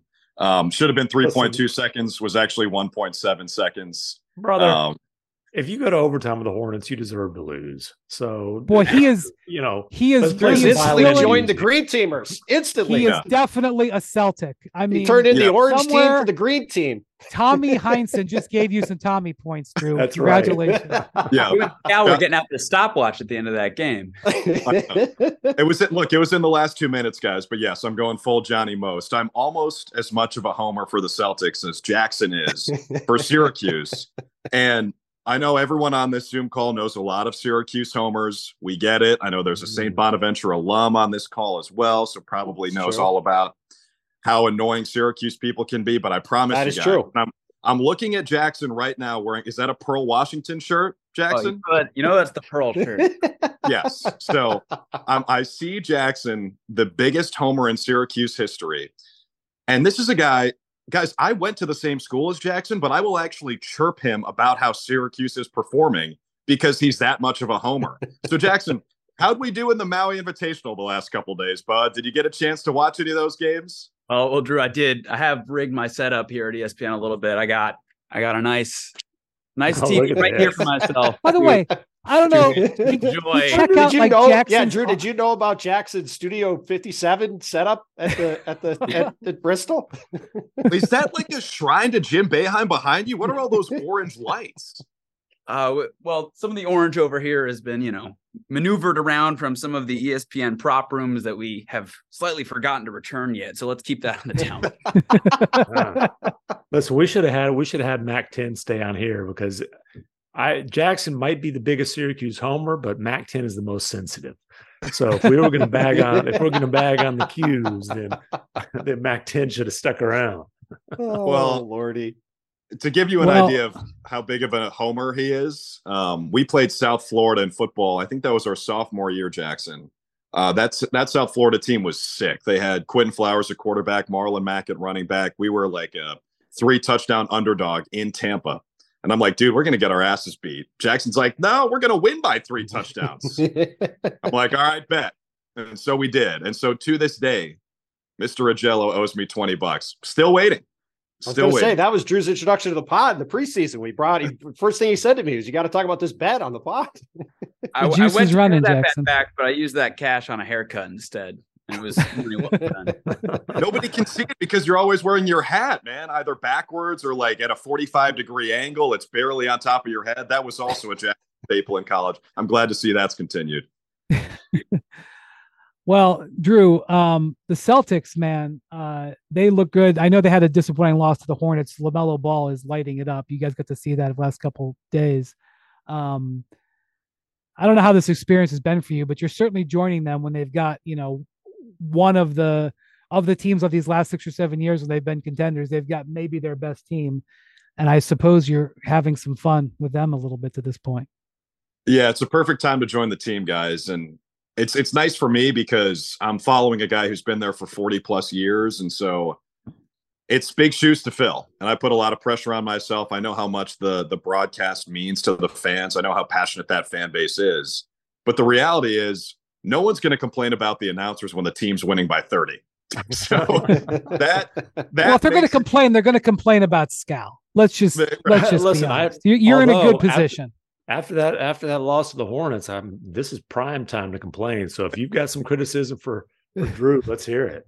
Yeah, Tim, thanks for reminding me twice now that the Hornets beat the Celtics the other night. Look, it was a back to back. Stuff happens in the NBA. We're missing two of our top six. Yeah, it wasn't we... a back to back for the Hornets, though. Hold on, it wasn't a back to back. Hey, it was a back to back. Missing two of their top six, playing five on eight. Those refs were cheating. Yeah. they they put a lid on the on the on the hoop for the uh, Jrue Holiday free throws at the end. Definitely made Jalen take a couple crazy ill-advised shots down the stretch. Mark definitely Williams made Taysom miss a wide open layup by himself. Definitely made Tatum fall asleep and let Gordon Hayward go backdoor for a layup uncontested right. last minute overtime. All right. Bontemps, we get it. Oh my God, we get it. But hey, look, I'm just saying. Hey, hey, as big a homer as Jackson is for the 'Cuse, I think we've we've found his match with the Celtics. we well, actually have well We have well, at least he's getting paid to do it. There's a difference. Jackson paid that. all sorts of money to be a homer for 'Cuse. This guy's yeah. getting paid by the C's. Come on. And he's I still like 20 because of the Syracuse football team. But the- okay, Jackson said if you come out to the live show in Vegas the Friday before the uh, in season tournament final, that he'll he'll finally pay his debt. He said he, he'll have a crisp twenty for you. I'll put it in the, the Charles Barkley School of Banking for you. I'll either double it, triple it, or I'll lose it all.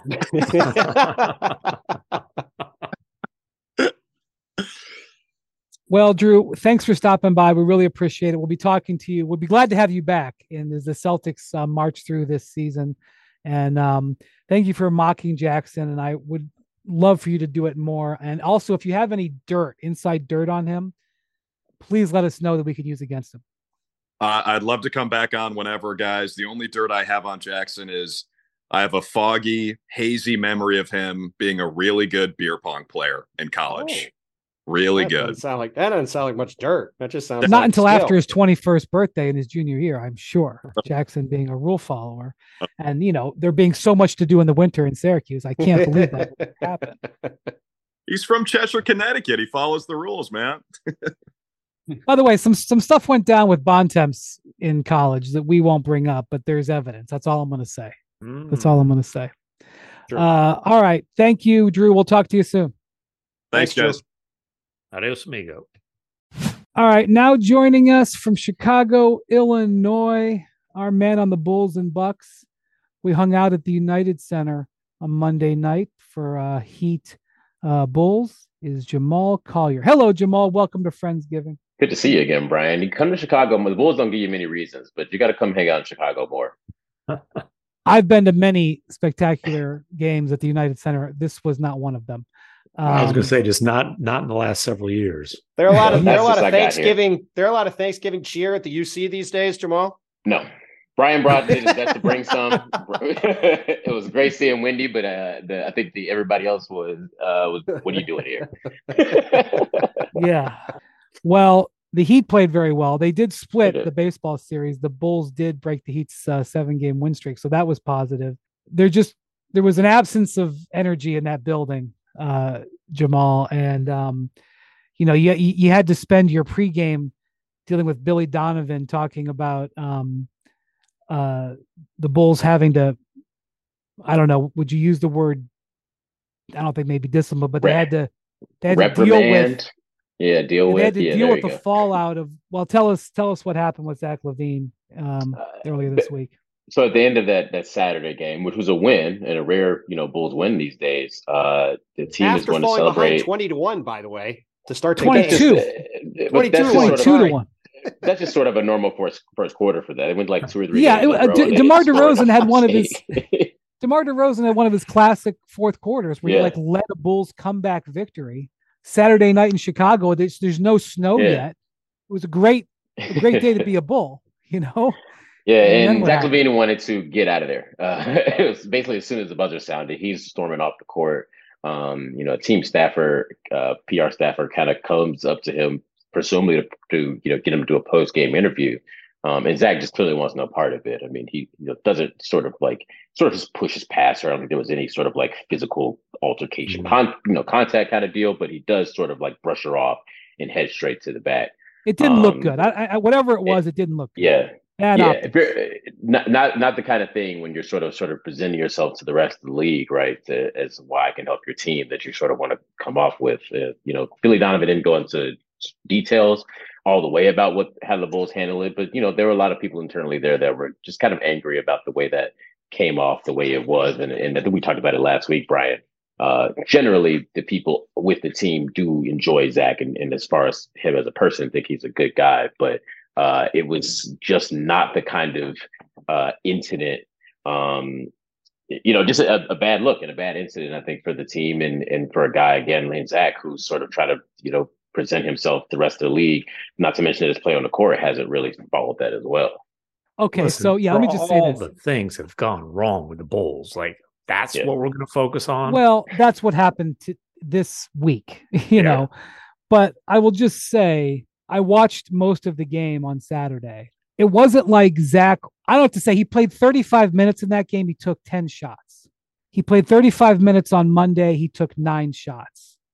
I'm just saying I've seen Zach LaVine play with more aggression if I didn't know any better, I would think that he doesn't want to be there anymore. I'm not making an accusation, but Jamal, I he doesn't look like the Zach LaVine who scored 51 points a few weeks ago. And a loss. he does it. I mean, you know, the Heat were, were obviously trying to get like, you know, putting some pressure on him and they put pressure on ball handlers. But uh I think even before that, you know, these last couple of games, the shot totals have been down, but he, he does have 11 assists in, in, total in it, those two games. It wasn't like he was passing the ball, but it, it, I mean, it is funny just like to think about a world where people are asking Zach LaVine, you know, who I think people want him not to shoot or kind of want him, like urging him, why is he not shooting more? But it's glaring when the team is going through so many kind of offensive uh, sort of story of the team. But these first quarters, they have not been able to get out of the gate are constantly falling behind 20 to 1 and, and and you know so forth they missed their first eight shots in like three or four get two or three games in a row uh, you know, he's the guy that you should turn to, and you would think at this time would be sort of stepping up to take onus on it. Uh, and he's very much been willing and, and, sort of deferring to the rest of the guys right now. Well, Jamal, we obviously there's a lot of talk about Zach in his future, right? Yeah. So I guess two things for you on that is a, what do you see as the timeline for how this thing is going to play out? Like, is this going to happen, especially in light of recent events? Is this something that could happen sooner than maybe people think, or is this something that could last for a while? And secondarily, yeah. what about the rest of the roster? Like, is this a Zach and then they are going to sit back with the rest of it and wait? Or do we think this is a chance for not only Zach, but you know, whether DeMar who's an expiring contract or Alex Caruso is a really interesting piece if he gets put on the trade block. Like, how mm-hmm. far do you think this goes beyond whatever may or may not happen with Zach? My guess on the timeline for Zach is that it's going to take some time. Uh, again, he is not playing his best basketball to start off. Just shooting numbers are down. Uh, you know, his sort of points, and and we just kind of talked about sort of his last couple games haven't looked great. Uh, but you know, it's it's still at that point in the season where everybody kind of either feels good about what they got or have just sort of started to put these rosters together. I don't think anybody is in a position that they're ready to tear their roster apart for Zach LaVine, or at least meet the kind of demand that the Bulls think that he would net. Um, or, so I think we're gonna can't. they can't because yeah. December fifteenth, January fifteenth, those dates. Yep.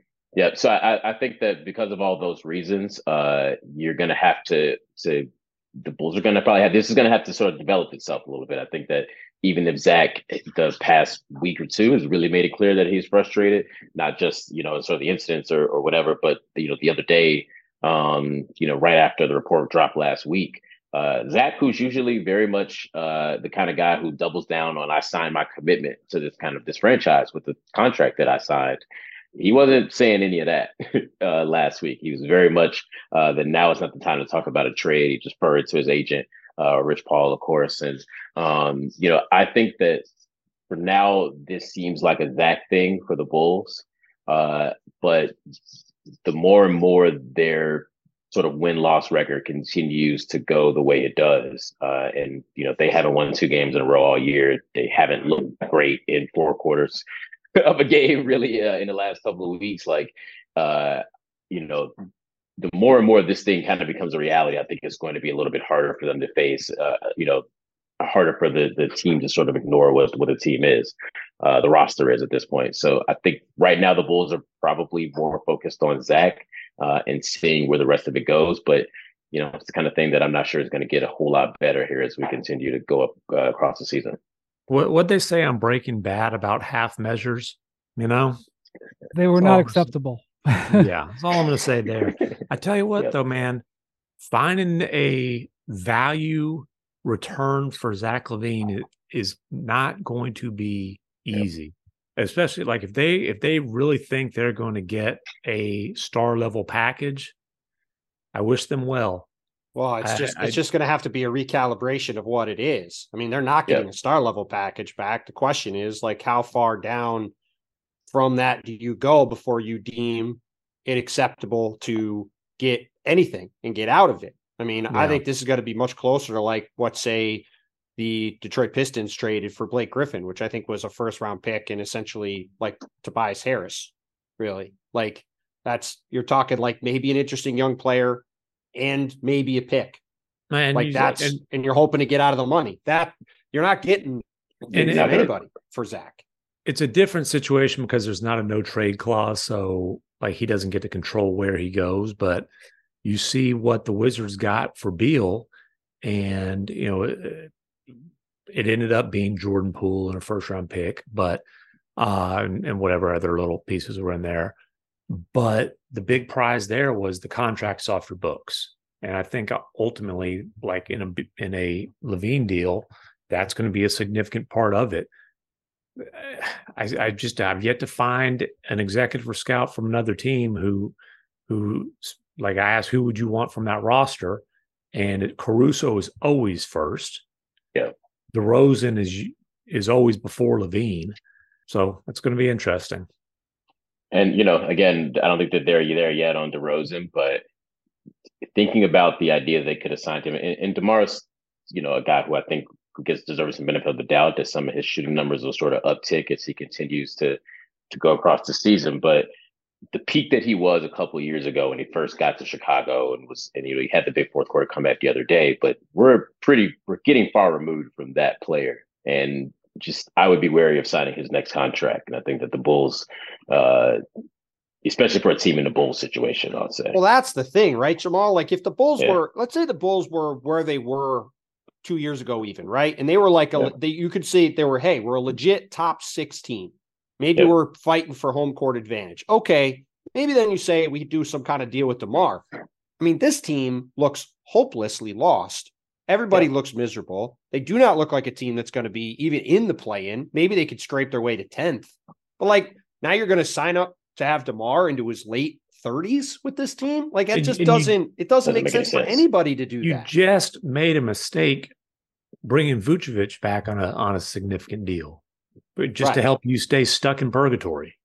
Like don't yeah. don't repeat. well, look, if you're Demar, and I realize they're different ages, but if you're Demar and you saw Vucevic get that contract, you might say, "Well, what about me?" I mean, well, it, you can kind of you can kind of understand why he's taking that position. More, Demar's going to want a lot more than Vucevic. Well, I, I understand number... that, but that's not the. I'm just saying, yeah, like, yeah. But Vooch got paid. No Zach, yeah. Zach got paid going back a few more, you know, years back. Zach also got paid, and if you're Demar, and so well, I'm the number one option. Yeah. Well, if I'm Demar too, I'm thinking, hey, let me get my bird. I mean, we talk about the Chris Paul bird rights on this pod, right? Like, mm-hmm. let me get mm-hmm. my bird rights somewhere else. Get me onto yeah. a good team now that wants to pay me this summer. Like, yep. if I'm Demar going into my mid 30s, I'm trying to get to a team that's got a chance to be a contender the next. That makes sense for everybody because the Bulls, like, why, he's not part of your future. So get what you know, like, get an asset. Get it doesn't make sense for them to have Caruso either. I mean, that's another guy that with where his value's at on the contract he's at.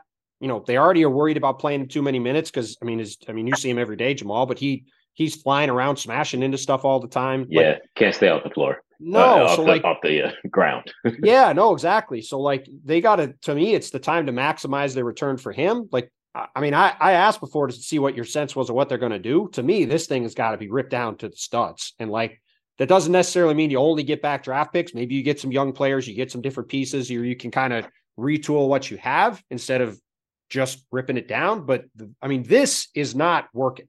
Like that, I think anybody yeah. watching it could only agree that you just cannot continue with this crew and be like, yeah, we're just going to roll along and this is going to be fine. Like Jamal, when's the best time to plant possible. a tree? That, that just a, a, great wisdom of knowledge from you was last year, and, that, and, and if the if the if the Bulls that came to this realization last trade deadline, you're talking a year and a half of Demar. You know, Zach LaVine maybe hasn't reached the sort of the bottom of his yep. trade value. He was two and a half really turning it on. Uh, you get two and a half of Caruso, and Caruso is really probably playing the best basketball of his career right now too. So I think he still sort of retained his value, uh, and you wouldn't have signed that Vooch deal. So if honestly, if they'd have done it last year, I think they could have maybe gotten the Kyrie deal from the Mavericks, who would have traded for LaVine instead of Kyrie at that point. And yeah. I think that's I think that's better than what they're going to get now. So yeah, there was I mean, an amazing I mean, I, that future Mavs pick is a really good pick. They would have that would at least been something to have in the future. There was an amazing moment uh, in the game that we were at last night. In the first half, I think it was the first quarter. Jimmy Butler m- went across the lane and threw in about a seven or eight foot away from the basket skyhook that in and of itself was impressive, especially since after the game, Erik Spoelstra said, I've never even seen him practice a skyhook. but the amazing thing was that Jimmy announced out loud while he was doing the skyhook, he yelled out loud, skyhook.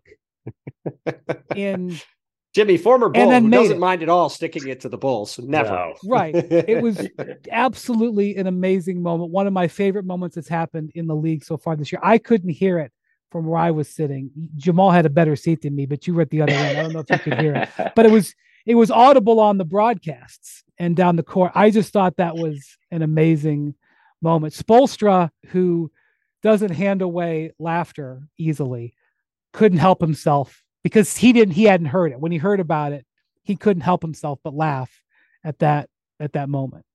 I mean, it was preposterous. How could you not laugh at it? The whole thing was preposterous. I love it. I mean, the, the Heat are so just fun to watch as well. When they, I mean, Bam is all over the floor, like Jaquez and like you know knocking well, down shots. I, I like, mean, look, I don't want to pile on Patrick. I, I don't want to pile on Patrick Williams because Patrick Williams actually had a decent game. Yeah. But there was a stretch in the second half where Patrick Williams and Jaime Jaquez were guarding each other, and Patrick Williams was a prospect, you know, a development player comparing him to Jaime Jaquez, even though they're about the same age, isn't really fair because Jaime Jaquez is way more developed on his skill set.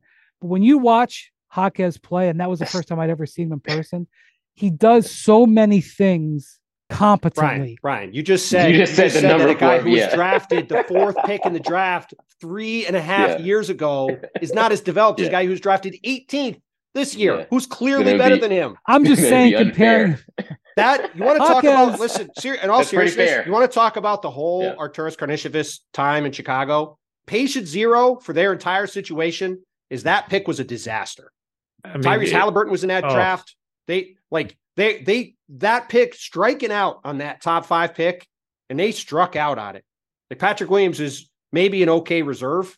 You cannot strike out. But so many of their draft a lot of, but a lot of teams struck out in that draft before in that Haliburton. I understand. I know that, Jamal, that, but that's fine. But but like they're not the I, mean, situation. Dalen Dalen Terry was the only player amongst everybody on who was on the active roster who didn't play last night. He was last year's draft pick. Phillips, yeah, well, you know, he's raw, but he's not his second round pick know. this year. But the the yeah. Patrick Williams thing, he's not as good as Jaime Hawk is, like at all. It's very obvious he's not as good as him. Like that, yeah. that's a disaster for them. Yeah, for for a team that was trying to win now and has been trying to win now again, the last those two first round picks, not even getting guys who can see the you know I mean, Williams plays, but Dalen not even able to see the floor. I think Jaquez can defend multiple positions. He's not Jaquez has not shot the ball great, but he defends multiple yeah. positions. He's got good footwork. He has great positioning. He has he he'd rebounds. Be starting, he'd be starting for the Bulls right now, and they'd be really 100%. happy with him starting. Yeah. That's all you have to and say. You go yeah. around the Heat locker room, and they all love the guy. Which yeah, you know, by the way, you know who else will be starting true. for the Bulls right now? Wendell Carter Jr., Franz Wagner. you know, I mean, it. The Bulls are just in a depressing place. Jaime Jaquez yeah. also has an elite facial hair arrangement these days. Does you're right about that one. Very Come back and visit Chicago. You know, uh, we, just, we just went through. We might have to fill it out in Chicago. yes, it was. Uh, it was was fun to watch uh, Jaime play for the first time in person. That was uh, that was enjoyable part of that game, but not as enjoyable as Jimmy Butler yelling "skyhook" as he was doing a skyhook. Uh, and apparently, uh, Pat Riley has long quested for one of his players to actually develop a skyhook because obviously he was on the front row for. I mean, is captain. that is that definitely the case, or was Spo just saying that last night? I couldn't tell if well, he was just nodding to to Riley, saying I he would love it if somebody actually well, mimicked. no one's done it in 30 years, so I don't. Right. You know, I'm not sure that Pat is like still coming in every day saying anybody working on that skyhook, but right. he does love Kareem though, obviously. All right, Jamal. Thank you for joining us, and we'll talk to you soon. All right, Thanks, guys. Jamal. Have a happy happy Thanksgiving. Thanks for having you me. Too, man. Adios, amigo. Okay, we have two pieces of good news. One Bontemps had to go to Nick Nurse and JB Bickerstaff's pregame, so he's done. We're done from hearing from him. That's number one. Second good news is we have joining us from Oakland, Kendra Andrews, our Golden State Warriors beat reporter. Hey, Kendra, what's up? Hello, hello. How are you guys? Very good. Thanks for joining us. Happy Thanksgiving. Welcome to our Friendsgiving. And yeah. also another Oakland. Well, do you actually? I said you, you're, you're from Oakland. I didn't. You're not necessarily in Oakland. Well, I'm so sitting in San Francisco, but I wear Oakland on on my shirt. So oh. we'll stick with right. Oakland. Stick with Oakland. You're okay, like, well, like you're from San Francisco. Claim Oakland, but sold out. Hey now, hey now. But moved across. Whoa. Oakland, but moved across the bay. I think Are I you... still spend more time in Oakland than the Warriors do. So, Ooh. well, that's true. Are you uh are you upset about the Oakland A's moving to Vegas? Ooh. Probably not as much why, why as our other Oakland up? friend here. why are you bringing up that? I say, I think our other Oakland friend here is more upset than I, but I am still sad for my city. We have no, we have no professional sports teams left in Oakland, which I think is absolutely ridiculous. The roots. You forgot about the roots. The roots. We do have the roots. That is very true. That is very the, true. The new WNBA team will be practicing in Oakland. I all I Ooh. Yay. that right there is Marc J. Spears from Andscape. We talking about He's joining us from which basically joining... says we don't want you to practice at the Warriors facility. right. Right. It sounds nice. It's, yeah. Nice. It's cool in theory. It's just it was available. Nobody's using it. No one's used it in years. Uh, all right, joining us from New Orleans, where he always goes for Thanksgiving, and he always posts pictures of Thanksgiving in uh, New Orleans, and I am jealous. Uh, Marc Spears, what's up, Marc? Yeah, we got a Thanksgiving brunch on the way. Mm. Going to be glorious. I'm trying sure. with champagne, I guess. We'll see. I just want the food to be right. All right, I'm sure you'll hold them accountable. Yeah. Uh, okay, Kendra. So the Warriors have uh, finally had um, a couple of good days, and uh, Steph is back from injury, and not surprisingly, the Warriors are looking better. This has been a little bit of a different season. It's still very early, but um, Steph has almost never played better, and the Warriors have been shaky with all Draymond Green's stuff. But um, what's the mood like in Warriors land at this yeah, point? I mean, the, the, the, win, the win the other day against the Rockets was, I think, the savior of of the mood. Right, like after that Thunder loss, they're both Thunder losses, but especially that second one, like you you could tell people were starting to get a little like we're not panicking, but we we need to win. We need to get this right. I so that that win against the Rockets felt really good for the team. You saw Klay Thompson play a bit better than he has against in that second game against the Thunder. You saw Andrew Wiggins play much better than he has. So they feel that they're stacking the right pieces, right? And then they say, well, once, yeah, once Draymond gets back, once Gary Payton the second gets back, we should at least have the pieces there to to really start to mold what we will be because that's what they keep saying is that we're not who we are because we don't have all of our guys uh, so once they get healthy, they say, you know, thing they'll start to turn the corner. You mentioned Wiggins and you mentioned Klay and that that to me, like forget all the guys in and out of the lineup. If those guys don't play at the level we've seen them play over the years, if, if the first month of the season is what you're getting from them, it doesn't. Nothing else matters. So if Wiggins' wake up call was uh, the other day against the Thunder, and you know, nothing nothing helps Klay break a slump like seeing the Houston Rockets. It was the same thing last year, right? Went down and lit the Rockets up, yeah. and next thing you know, it's like, hey, it's he's still Klay Thompson. If those guys are right, everything else has a chance to fall in place. The thing that's interesting to me watching Klay this season is, is you know, and Steve says this a lot. Steph's all the guys say it a lot, like, oh, Klay historically has gotten off to slow starts, right? Which is which is true. Uh, Spears, I don't know what you've observed, but like to me, the body language does feel different this year, though. When he's going through this slump, he looks a little bit more down on himself, whether that's because of the contract, whether that's because of something else, right? It, it does feel different. And it's interesting to me because, again, last night you hear Steve saying he was playing more within the rhythm of the game, but then he would still shoot some bad shots. And Steve would have to remind Klay, like, hey, just swing, swing the ball, it'll find you again. To me, again, it's always been who Klay is but you also in my opinion you have to think like okay why do why do you still have to tell him this like i feel i feel like he should know but and this has always been like the player that Klay is so you know i do think that he's probably working his way out of the slump but i also feel that the start of this season his poor start feels a little bit different than than in the past it, it seems to me which is it's kind of odd like you know, I've been watching Klay play his whole career there, and I've never seen him take so many bad shots. Right. Like all his shots have been contested, and they just seem like they're, they're shots you should take when the shot clock's about to run out, not within the flow of the offense. So I think a lot of what Steve is saying is correct. Like if he just lets the ball flow, uh, pass it around, and he gets an open shot, he's gonna he's gonna do well. But if you look at the degree of difficulty on these shots that he's taken, they've been just really like crowd groaning shots. It's mm-hmm. it's really really confusing, and I, and I think such wasn't the case early on um, uh, in the Rockets game. So his um he, he's also somebody, and Kendra knows this, that beats himself up pretty bad. Yeah. Like when he plays bad, it's written all over his face and his body. Like there's no no turning from that. But I I think that um at this point in his career, I'm kind of surprised that he he's taking some of the shots that he's taking, and uh, I think Steve's trying to talk to him through us to just just let the offense come to you, and you, and you you won't have to take such heroic shots.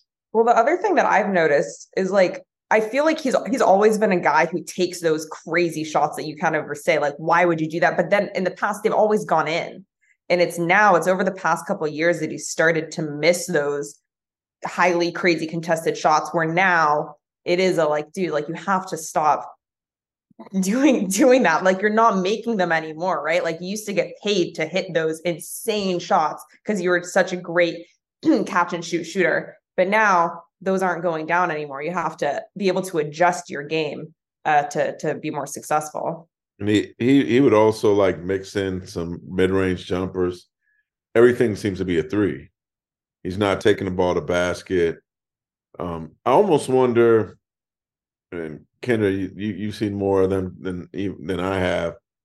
That teams are telling them to make sure you close out on Klay on every shot. Make sure you can, because it seems like he's getting bothered by length more defensively huh. in a way that I haven't seen. But every bad shot is a well defended shot, and yeah. so he just makes him. Uh, he needs to make it easier on himself. And in terms of Wiggins, I don't. It was nice that he showed up the other day. I, I, he just doesn't seem mentally into it. Mm-hmm. Right, Kendra? You I was talking to somebody with another team the other day, and his theory was that Wiggins has to manage his body to the point where he doesn't go very hard in the summer. And yeah. so it's a pretty extended ramp up period to to open up the season. And I, eh. I if you're if you're a Warriors fan, I think that's a pretty optimistic right take, right? And and I th- I think the the we're I know that I've talked to some people and there's a little bit of a I'll say annoyance is, is like that can be true. And also you have to remember that how much time he missed last year. And mm-hmm. so when you think about the fact that he missed two months towards the end of the year, by the time he came back, you know, the Warriors really had what two rounds of the playoffs. So that's a couple weeks. And he got injured against he did play in that Lakers series, but he got injured. So, but he wasn't 100%. And then, as Tim's saying, like you go into a summer where you manage your body, you're not as active, you're really seeing that. Like he looks thinner. He looks, and not in like a frail way, but just like his arms used to be really like big and sculpted arms and now and now they just look a little bit smaller. And so you you do hope though that this is a conditioning thing that maybe it's annoying to start the season coming into it not conditioned. You missed so much time last year. What are you doing? That's kind of the thought process. Mm-hmm. but the good news if that is the case is that there is there is an end to that. You know if they he will get back into that condition. Um and like you and you saw a really good glimpse of it against Oklahoma but I thought it was interesting because so many of his shots like he doesn't he isn't isn't attacking still like he used to. A lot of his shots were from the perimeter, from mid range. There were jumpers. He hasn't had that like explosion of crazy athleticism that you know you think back to layups. Yeah, yeah, it's all very gentle. It's not as aggressive as he as he can be, and how this Warriors team wants him to be. Yeah, and you uh, think that? Can I throw this out there, and you guys can't just shut me down? Oh, I always do. I think they missed Jordan Poole scoring. I I don't disagree to a certain ex- to a certain extent. to a okay, any any sense it starts with I think they missed Jordan Poole. I said it's scoring. Okay. No, but this is so. He, he gave him a he gave him a, a, jump about fifteen to twenty points a game. Steph have a bad game, he would he would take over in, in ways that I don't see anybody else doing. So I'm not saying they beat him. I they, no, I, just, I, if you think about it, they didn't replace his scoring. I see what yeah. you're saying because I had the same exact conversation last night, actually at that Rockets game, and it was a like I, I think they made the right move, and in that same breath, right, like when everyone else is struggling, Chris Paul, he's just you know running he's he's doing what jordan couldn't do in terms of organizing the team not turning the ball over like doing those things which the warriors really struggled with last year and they needed to address that. But in that same breath yes you know jordan he could when he was on he could go and give them 20 25 points. Chris paul isn't going to do that. And i think right now that's just highlighted because Klay is struggling because andrew has been struggling. But once those guys get going and then you also have Chris Paul distributing and, and setting everyone up as he's been doing. And then the hope is that, okay, Moses Moody will continue. Maybe, you know, Brandon Podziemski has kind of emerged. But, but Jordan Poole, Ken, if I'm wrong, I mean, correct me if I'm wrong, he was the most consistent number two scorer on the team last year. There were times, yeah. there were moments. Did you guys see Jordan's latest um highlight? I get sent every single Jordan Poole moment of the year. Oh, it's like that stuff is hot in the bay, man. Anything George this one, yeah, most of his most of his stuff, like most of these quote unquote highlights, is just like he's acting a fool and like he doesn't care. And it's, it's like basketball. It might get comedy. circulated more in the Bay than it does in Washington. I think this one, this one was tough because the poor guy was trying to make the smart play and just didn't understand. It's a, it's a, it's a ten point game. The Wizards are down ten, which is normal. The Wizards are down ten with four minutes to go. And go ahead, MacMahon. You can say what happened. And so, you know, walking the dog, like that's when the inbounds pass after a bucket, you roll it up the court. And typically you see guys do this for two reasons. One, to keep or to prevent the shot clock from starting. So if you pick it up like just before half court or whatever, you basically have 24 seconds in the half court, you know, boom, you can get in your stuff. The other thing you see guys doing this a lot late in the season, or I'm sorry, late in games, is because it keeps the game clock rolling. It burns. Yeah, it's the, the opposite. Clock. It's a way yeah. to kill which, clock. Yes, because which, you get if you let it roll up for eight seconds and then you can take yeah. 23 seconds off the clock. It's it's like it's like if a team it's like if a, a football team's down 10 points in the fourth quarter and they come out committed to to uh, running the ball to chew up the clock. Like, dude, right. no. So, it's the so exact Jordan's opposite doing what you're trying to do. so Jordan's walking the dog, the shot clock isn't starting. the ball is rolling up the court, and you know, no one I forget. He notices the game clock's running and he starts pointing up at the game clock frantically. it's just like, dude, like, that's not the like, way the ref, rules work. right. Ref, what are you doing, man? You're you're you're killing us. Um, they were playing the um, who were they playing? The Bucks. The Bucks. The Bucks were fine with it running. Go ahead, just yeah. stay out there for another four minutes, Jordan. We don't care. Don't touch the ball. By the way, I know we're we're talking Warriors, and we'll get to some Kings, some Kings. They're, well, Kings last night, but uh the Bucks giving up 129 to the Wizards. I don't care if they won.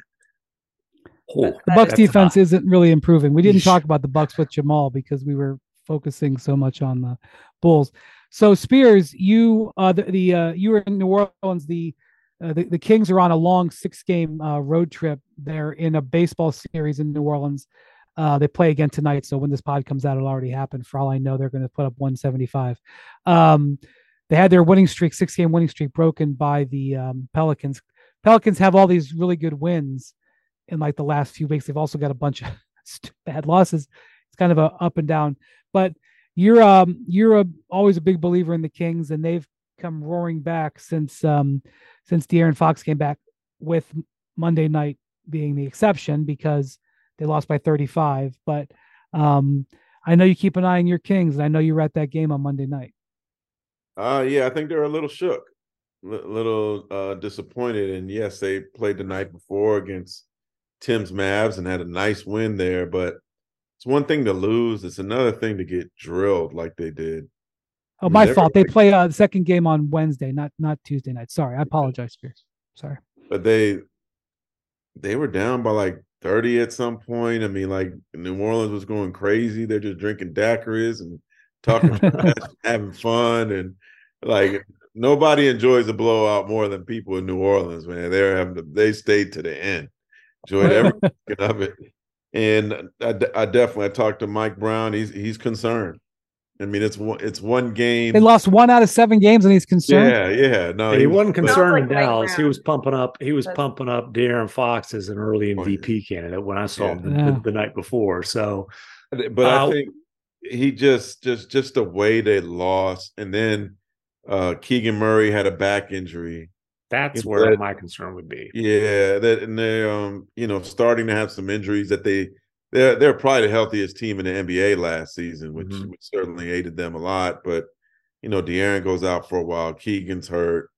Um, they're, they're starting to like get some injuries that they didn't have last year. So I think that's concerning to them as well.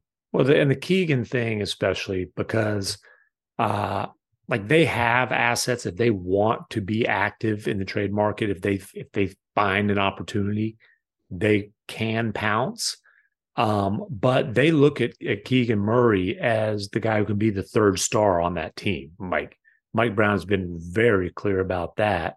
Um, you know, they they look at him as a guy who can be it, not not saying right now, but can become a you know, a, a prime Khris Middleton or Paul George type of two way wing. and he got off to a bit of a slow start. He was dealing with something with his hand, um, hadn't shot the balls well uh, as he did last year as a rookie when he shot extremely well. Um, which you know, you're shooting hands banged up, whatever. Felt like he was kind of starting to get going, and then now he's dealing with a back. That's that's not great. Yeah, yeah. So they have well, uh, it's it's.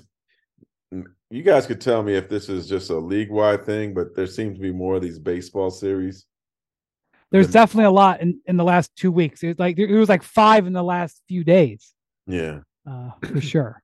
So I'd, um, I'd be curious to see how the Kings play tomorrow, but they've been playing pretty well, especially with De'Aaron back. I mean, with De'Aaron, this is the first thing they've been had. awesome they've... as well. You know, yeah. I will say this about the Kings. So, so they play the Pelicans again on Wednesday, and they close this road trip with a tough one in Minnesota on Friday. Minnesota is undefeated at home, um, but then they go through a stretch where I think they play. Let's see, one, two. They play ten of eleven at home and the road game is at the Clippers, so it's not a tough road trip. So, and I, I know mean, they obviously the Vegas bad. I got the sense in that locker room after the game that they they want to Spears like they before got you got to go bracket, but they want to go to Vegas. Well, we, we were just talking about this with McMenamin a little bit ago. Um, you know, this isn't just lip service. There's a lot of guys talking about about this thing, and and we're coming down to the nitty gritty in this next week where it's going to get determined. The Lakers are going to end theirs uh, Tuesday night, but um, yeah, like you know, uh, the Kings are in first place in their group. The game on Friday against the uh, Wolves is an in-season tournament game, yeah, and um, that's for first place in that group, Group C in the Western Conference. Um, you you get the impression that people are talking about that you know that the players are really you know into it. Now that they're further along, yeah. They they could sense Vegas. They could sense a check. Uh, uh, they definitely um and, and I think it's also you know the stars get money, but when you start talking to younger guys on the team that don't get the same kind of money, then you're like, all right. But I I've been talking to different people, and they said um even some people from the Kings are like, hey, we sense a difference when these games are being played, a, a bigger mm. sense of urgency and so I think it's going to end up being a win. Well, something for the Kings to win. The Kings haven't won anything. Yeah. Ever. Mm-hmm. yeah. You know, since they like came to Sacramento, it, they put a banner up. Like I wonder, like for the teams that haven't done a lot, if you win this, they would. Sacramento, oh, yeah. absolutely. Yeah. Put a banner up, light the beam, yeah. all that kind of good stuff. You would be lit for like a year. Yeah, listen, I I hear a lot of teams talking about wanting to attend the live show on the Friday before the uh, mm-hmm. championship game out there, Jimmy Kimmel's Comedy Club. A lot of motivation between that and five hundred thousand dollars. I'm not sure what what has them more what, motivated. What did I miss, man? What's the Jimmy Kimmel thing? Oh, Spears, Spears. Friday night, a- December eighth, first and last, probably Hoop Collective live show at the Jimmy Kimmel Comedy Club. I get oh, this: the, the the Bitly link for tickets is bit.ly slash windy. Can I get a ticket? Hold on. Windy Hoop Vegas is the link. So, Ooh. yeah. I thought you were saying Jimmy Kimmel was hosting the show. Marc's not interested anymore. He's like, no. Oh. yeah, I, I, thought Jimmy Kimmel was going to be up there. No, no, no, Jimmy Kimmel. Jimmy Kimmel wanted a real star in there, so they invited Windy. Oh, he's going to get a good turnout, man. A Hoop Collective is universal. I get people talking to me about it all the time. Well, thanks for coming on it. I appreciate it. Uh, enjoy your Thanksgiving, Kendra. Enjoy your Thanksgiving. Too. Um, appreciate you coming on. Um, all right, MacMahon. Can I ask you guys your... one thing real quick? Yeah, yeah. What side dish is a must? Oh, we had this conversation last year. Mac and cheese. Windy? I don't. My family they make question. like a like a sausage stuffing casserole type thing, which I've never had before until I got into my wife's family. So that's my favorite side dish, but I don't even know what it's called. So I don't have a great answer for it. I, I also go with stuffing, S T U F F I N, stuffing. Have you had oyster stuffing before? Yes. I have not. That is my an grand, interesting. My grand, shout out to my grandfather makes a mean yeah, oyster, oyster stuffing. Oyster stuffing. Hmm. I'll bring you some leftover spears when we're back. They have different side dishes in New Orleans than uh, elsewhere. Yeah, spears. I mean gumbo. Well, we've talked on the pod about is that your aunt who makes the gumbo in the 10 yeah. foot high pot. It's not 10 we, foot, I'm exaggerating. Yeah, my but. cousin. Yeah, no, we gumbo. It's like, it's like a it's like a witch's cauldron in there. It's your cousin. yeah, I gotta go. Kendra, you should see this photo. She's up on a step stool because oh, this man. pot is so big and she's got like a like an oar that she's stirring it with. And it looks spectacular. I expect nothing less. I expect nothing less. They yeah. have to get, you know, Spears is like, what are you, Spears six six? Yeah, I could have started is, for. Yeah, he's everybody has to come to them. They're like in Oliver, more, sir, more, and he's got to be the one to dip it in the the, the well, you know the ladle well, here, in there. Here's the side dish I'm I'm gonna bring, and I'll oh. leave you guys with this. I'm is I'm going fishing in the bayou mm. tomorrow morning, and I'm gonna bring back some redfish. Oh, look out! He's yeah. guaranteed catch. By the way, you know who's like super duper into fishing these days? I hear. And you should go out with him. Who's that? More into fishing than golf, I'm told. Number 23. Anthony in his Davis? post, no, Michael Jordan, the 23. Oh, that 23. I hear that. I hear fishing is his passion. And, uh, you know, and he's now that he's sold the, the Hornets. You got to really? get out there with, with MJ. Yeah, I you love think, that you think he's talking trash like uh, when you pull in that wide mouth bass? Hey, he's talking just, just, a couple Hall of Famers sure. out in a boat, you know. No kidding. Yeah, you guys are all in the same club. Let's just, go. Just, just Let's go, MJ. Going. Bring me, man. Wilbon, hook me up. there you go. Yeah. All right, uh, all right. Thank you, Kendra. Thank you, Spears. Enjoy right, your holiday. Adios, amigos. All right, well, we're gonna close it out. Just wait. Just wait, MacMahon. There was two all of right. them. Okay. All right, MacMahon. Bontemps isn't here. Yes. I hope you enjoy your holiday. Thank you for listening to our Friendsgiving pod. We will be dark. That's what they say in the in the industry. We'll be dark for Friday's pod. We'll be talk. We'll come back to you with the Tims uh, after the weekend next Monday. And everybody enjoy your holiday. Thank you for listening. Thank you to Jackson for putting all of this together. There's a lot of work putting this one together. All of our guests. And thank you for listening. MacMahon, the floor is yours. Adios, amigos.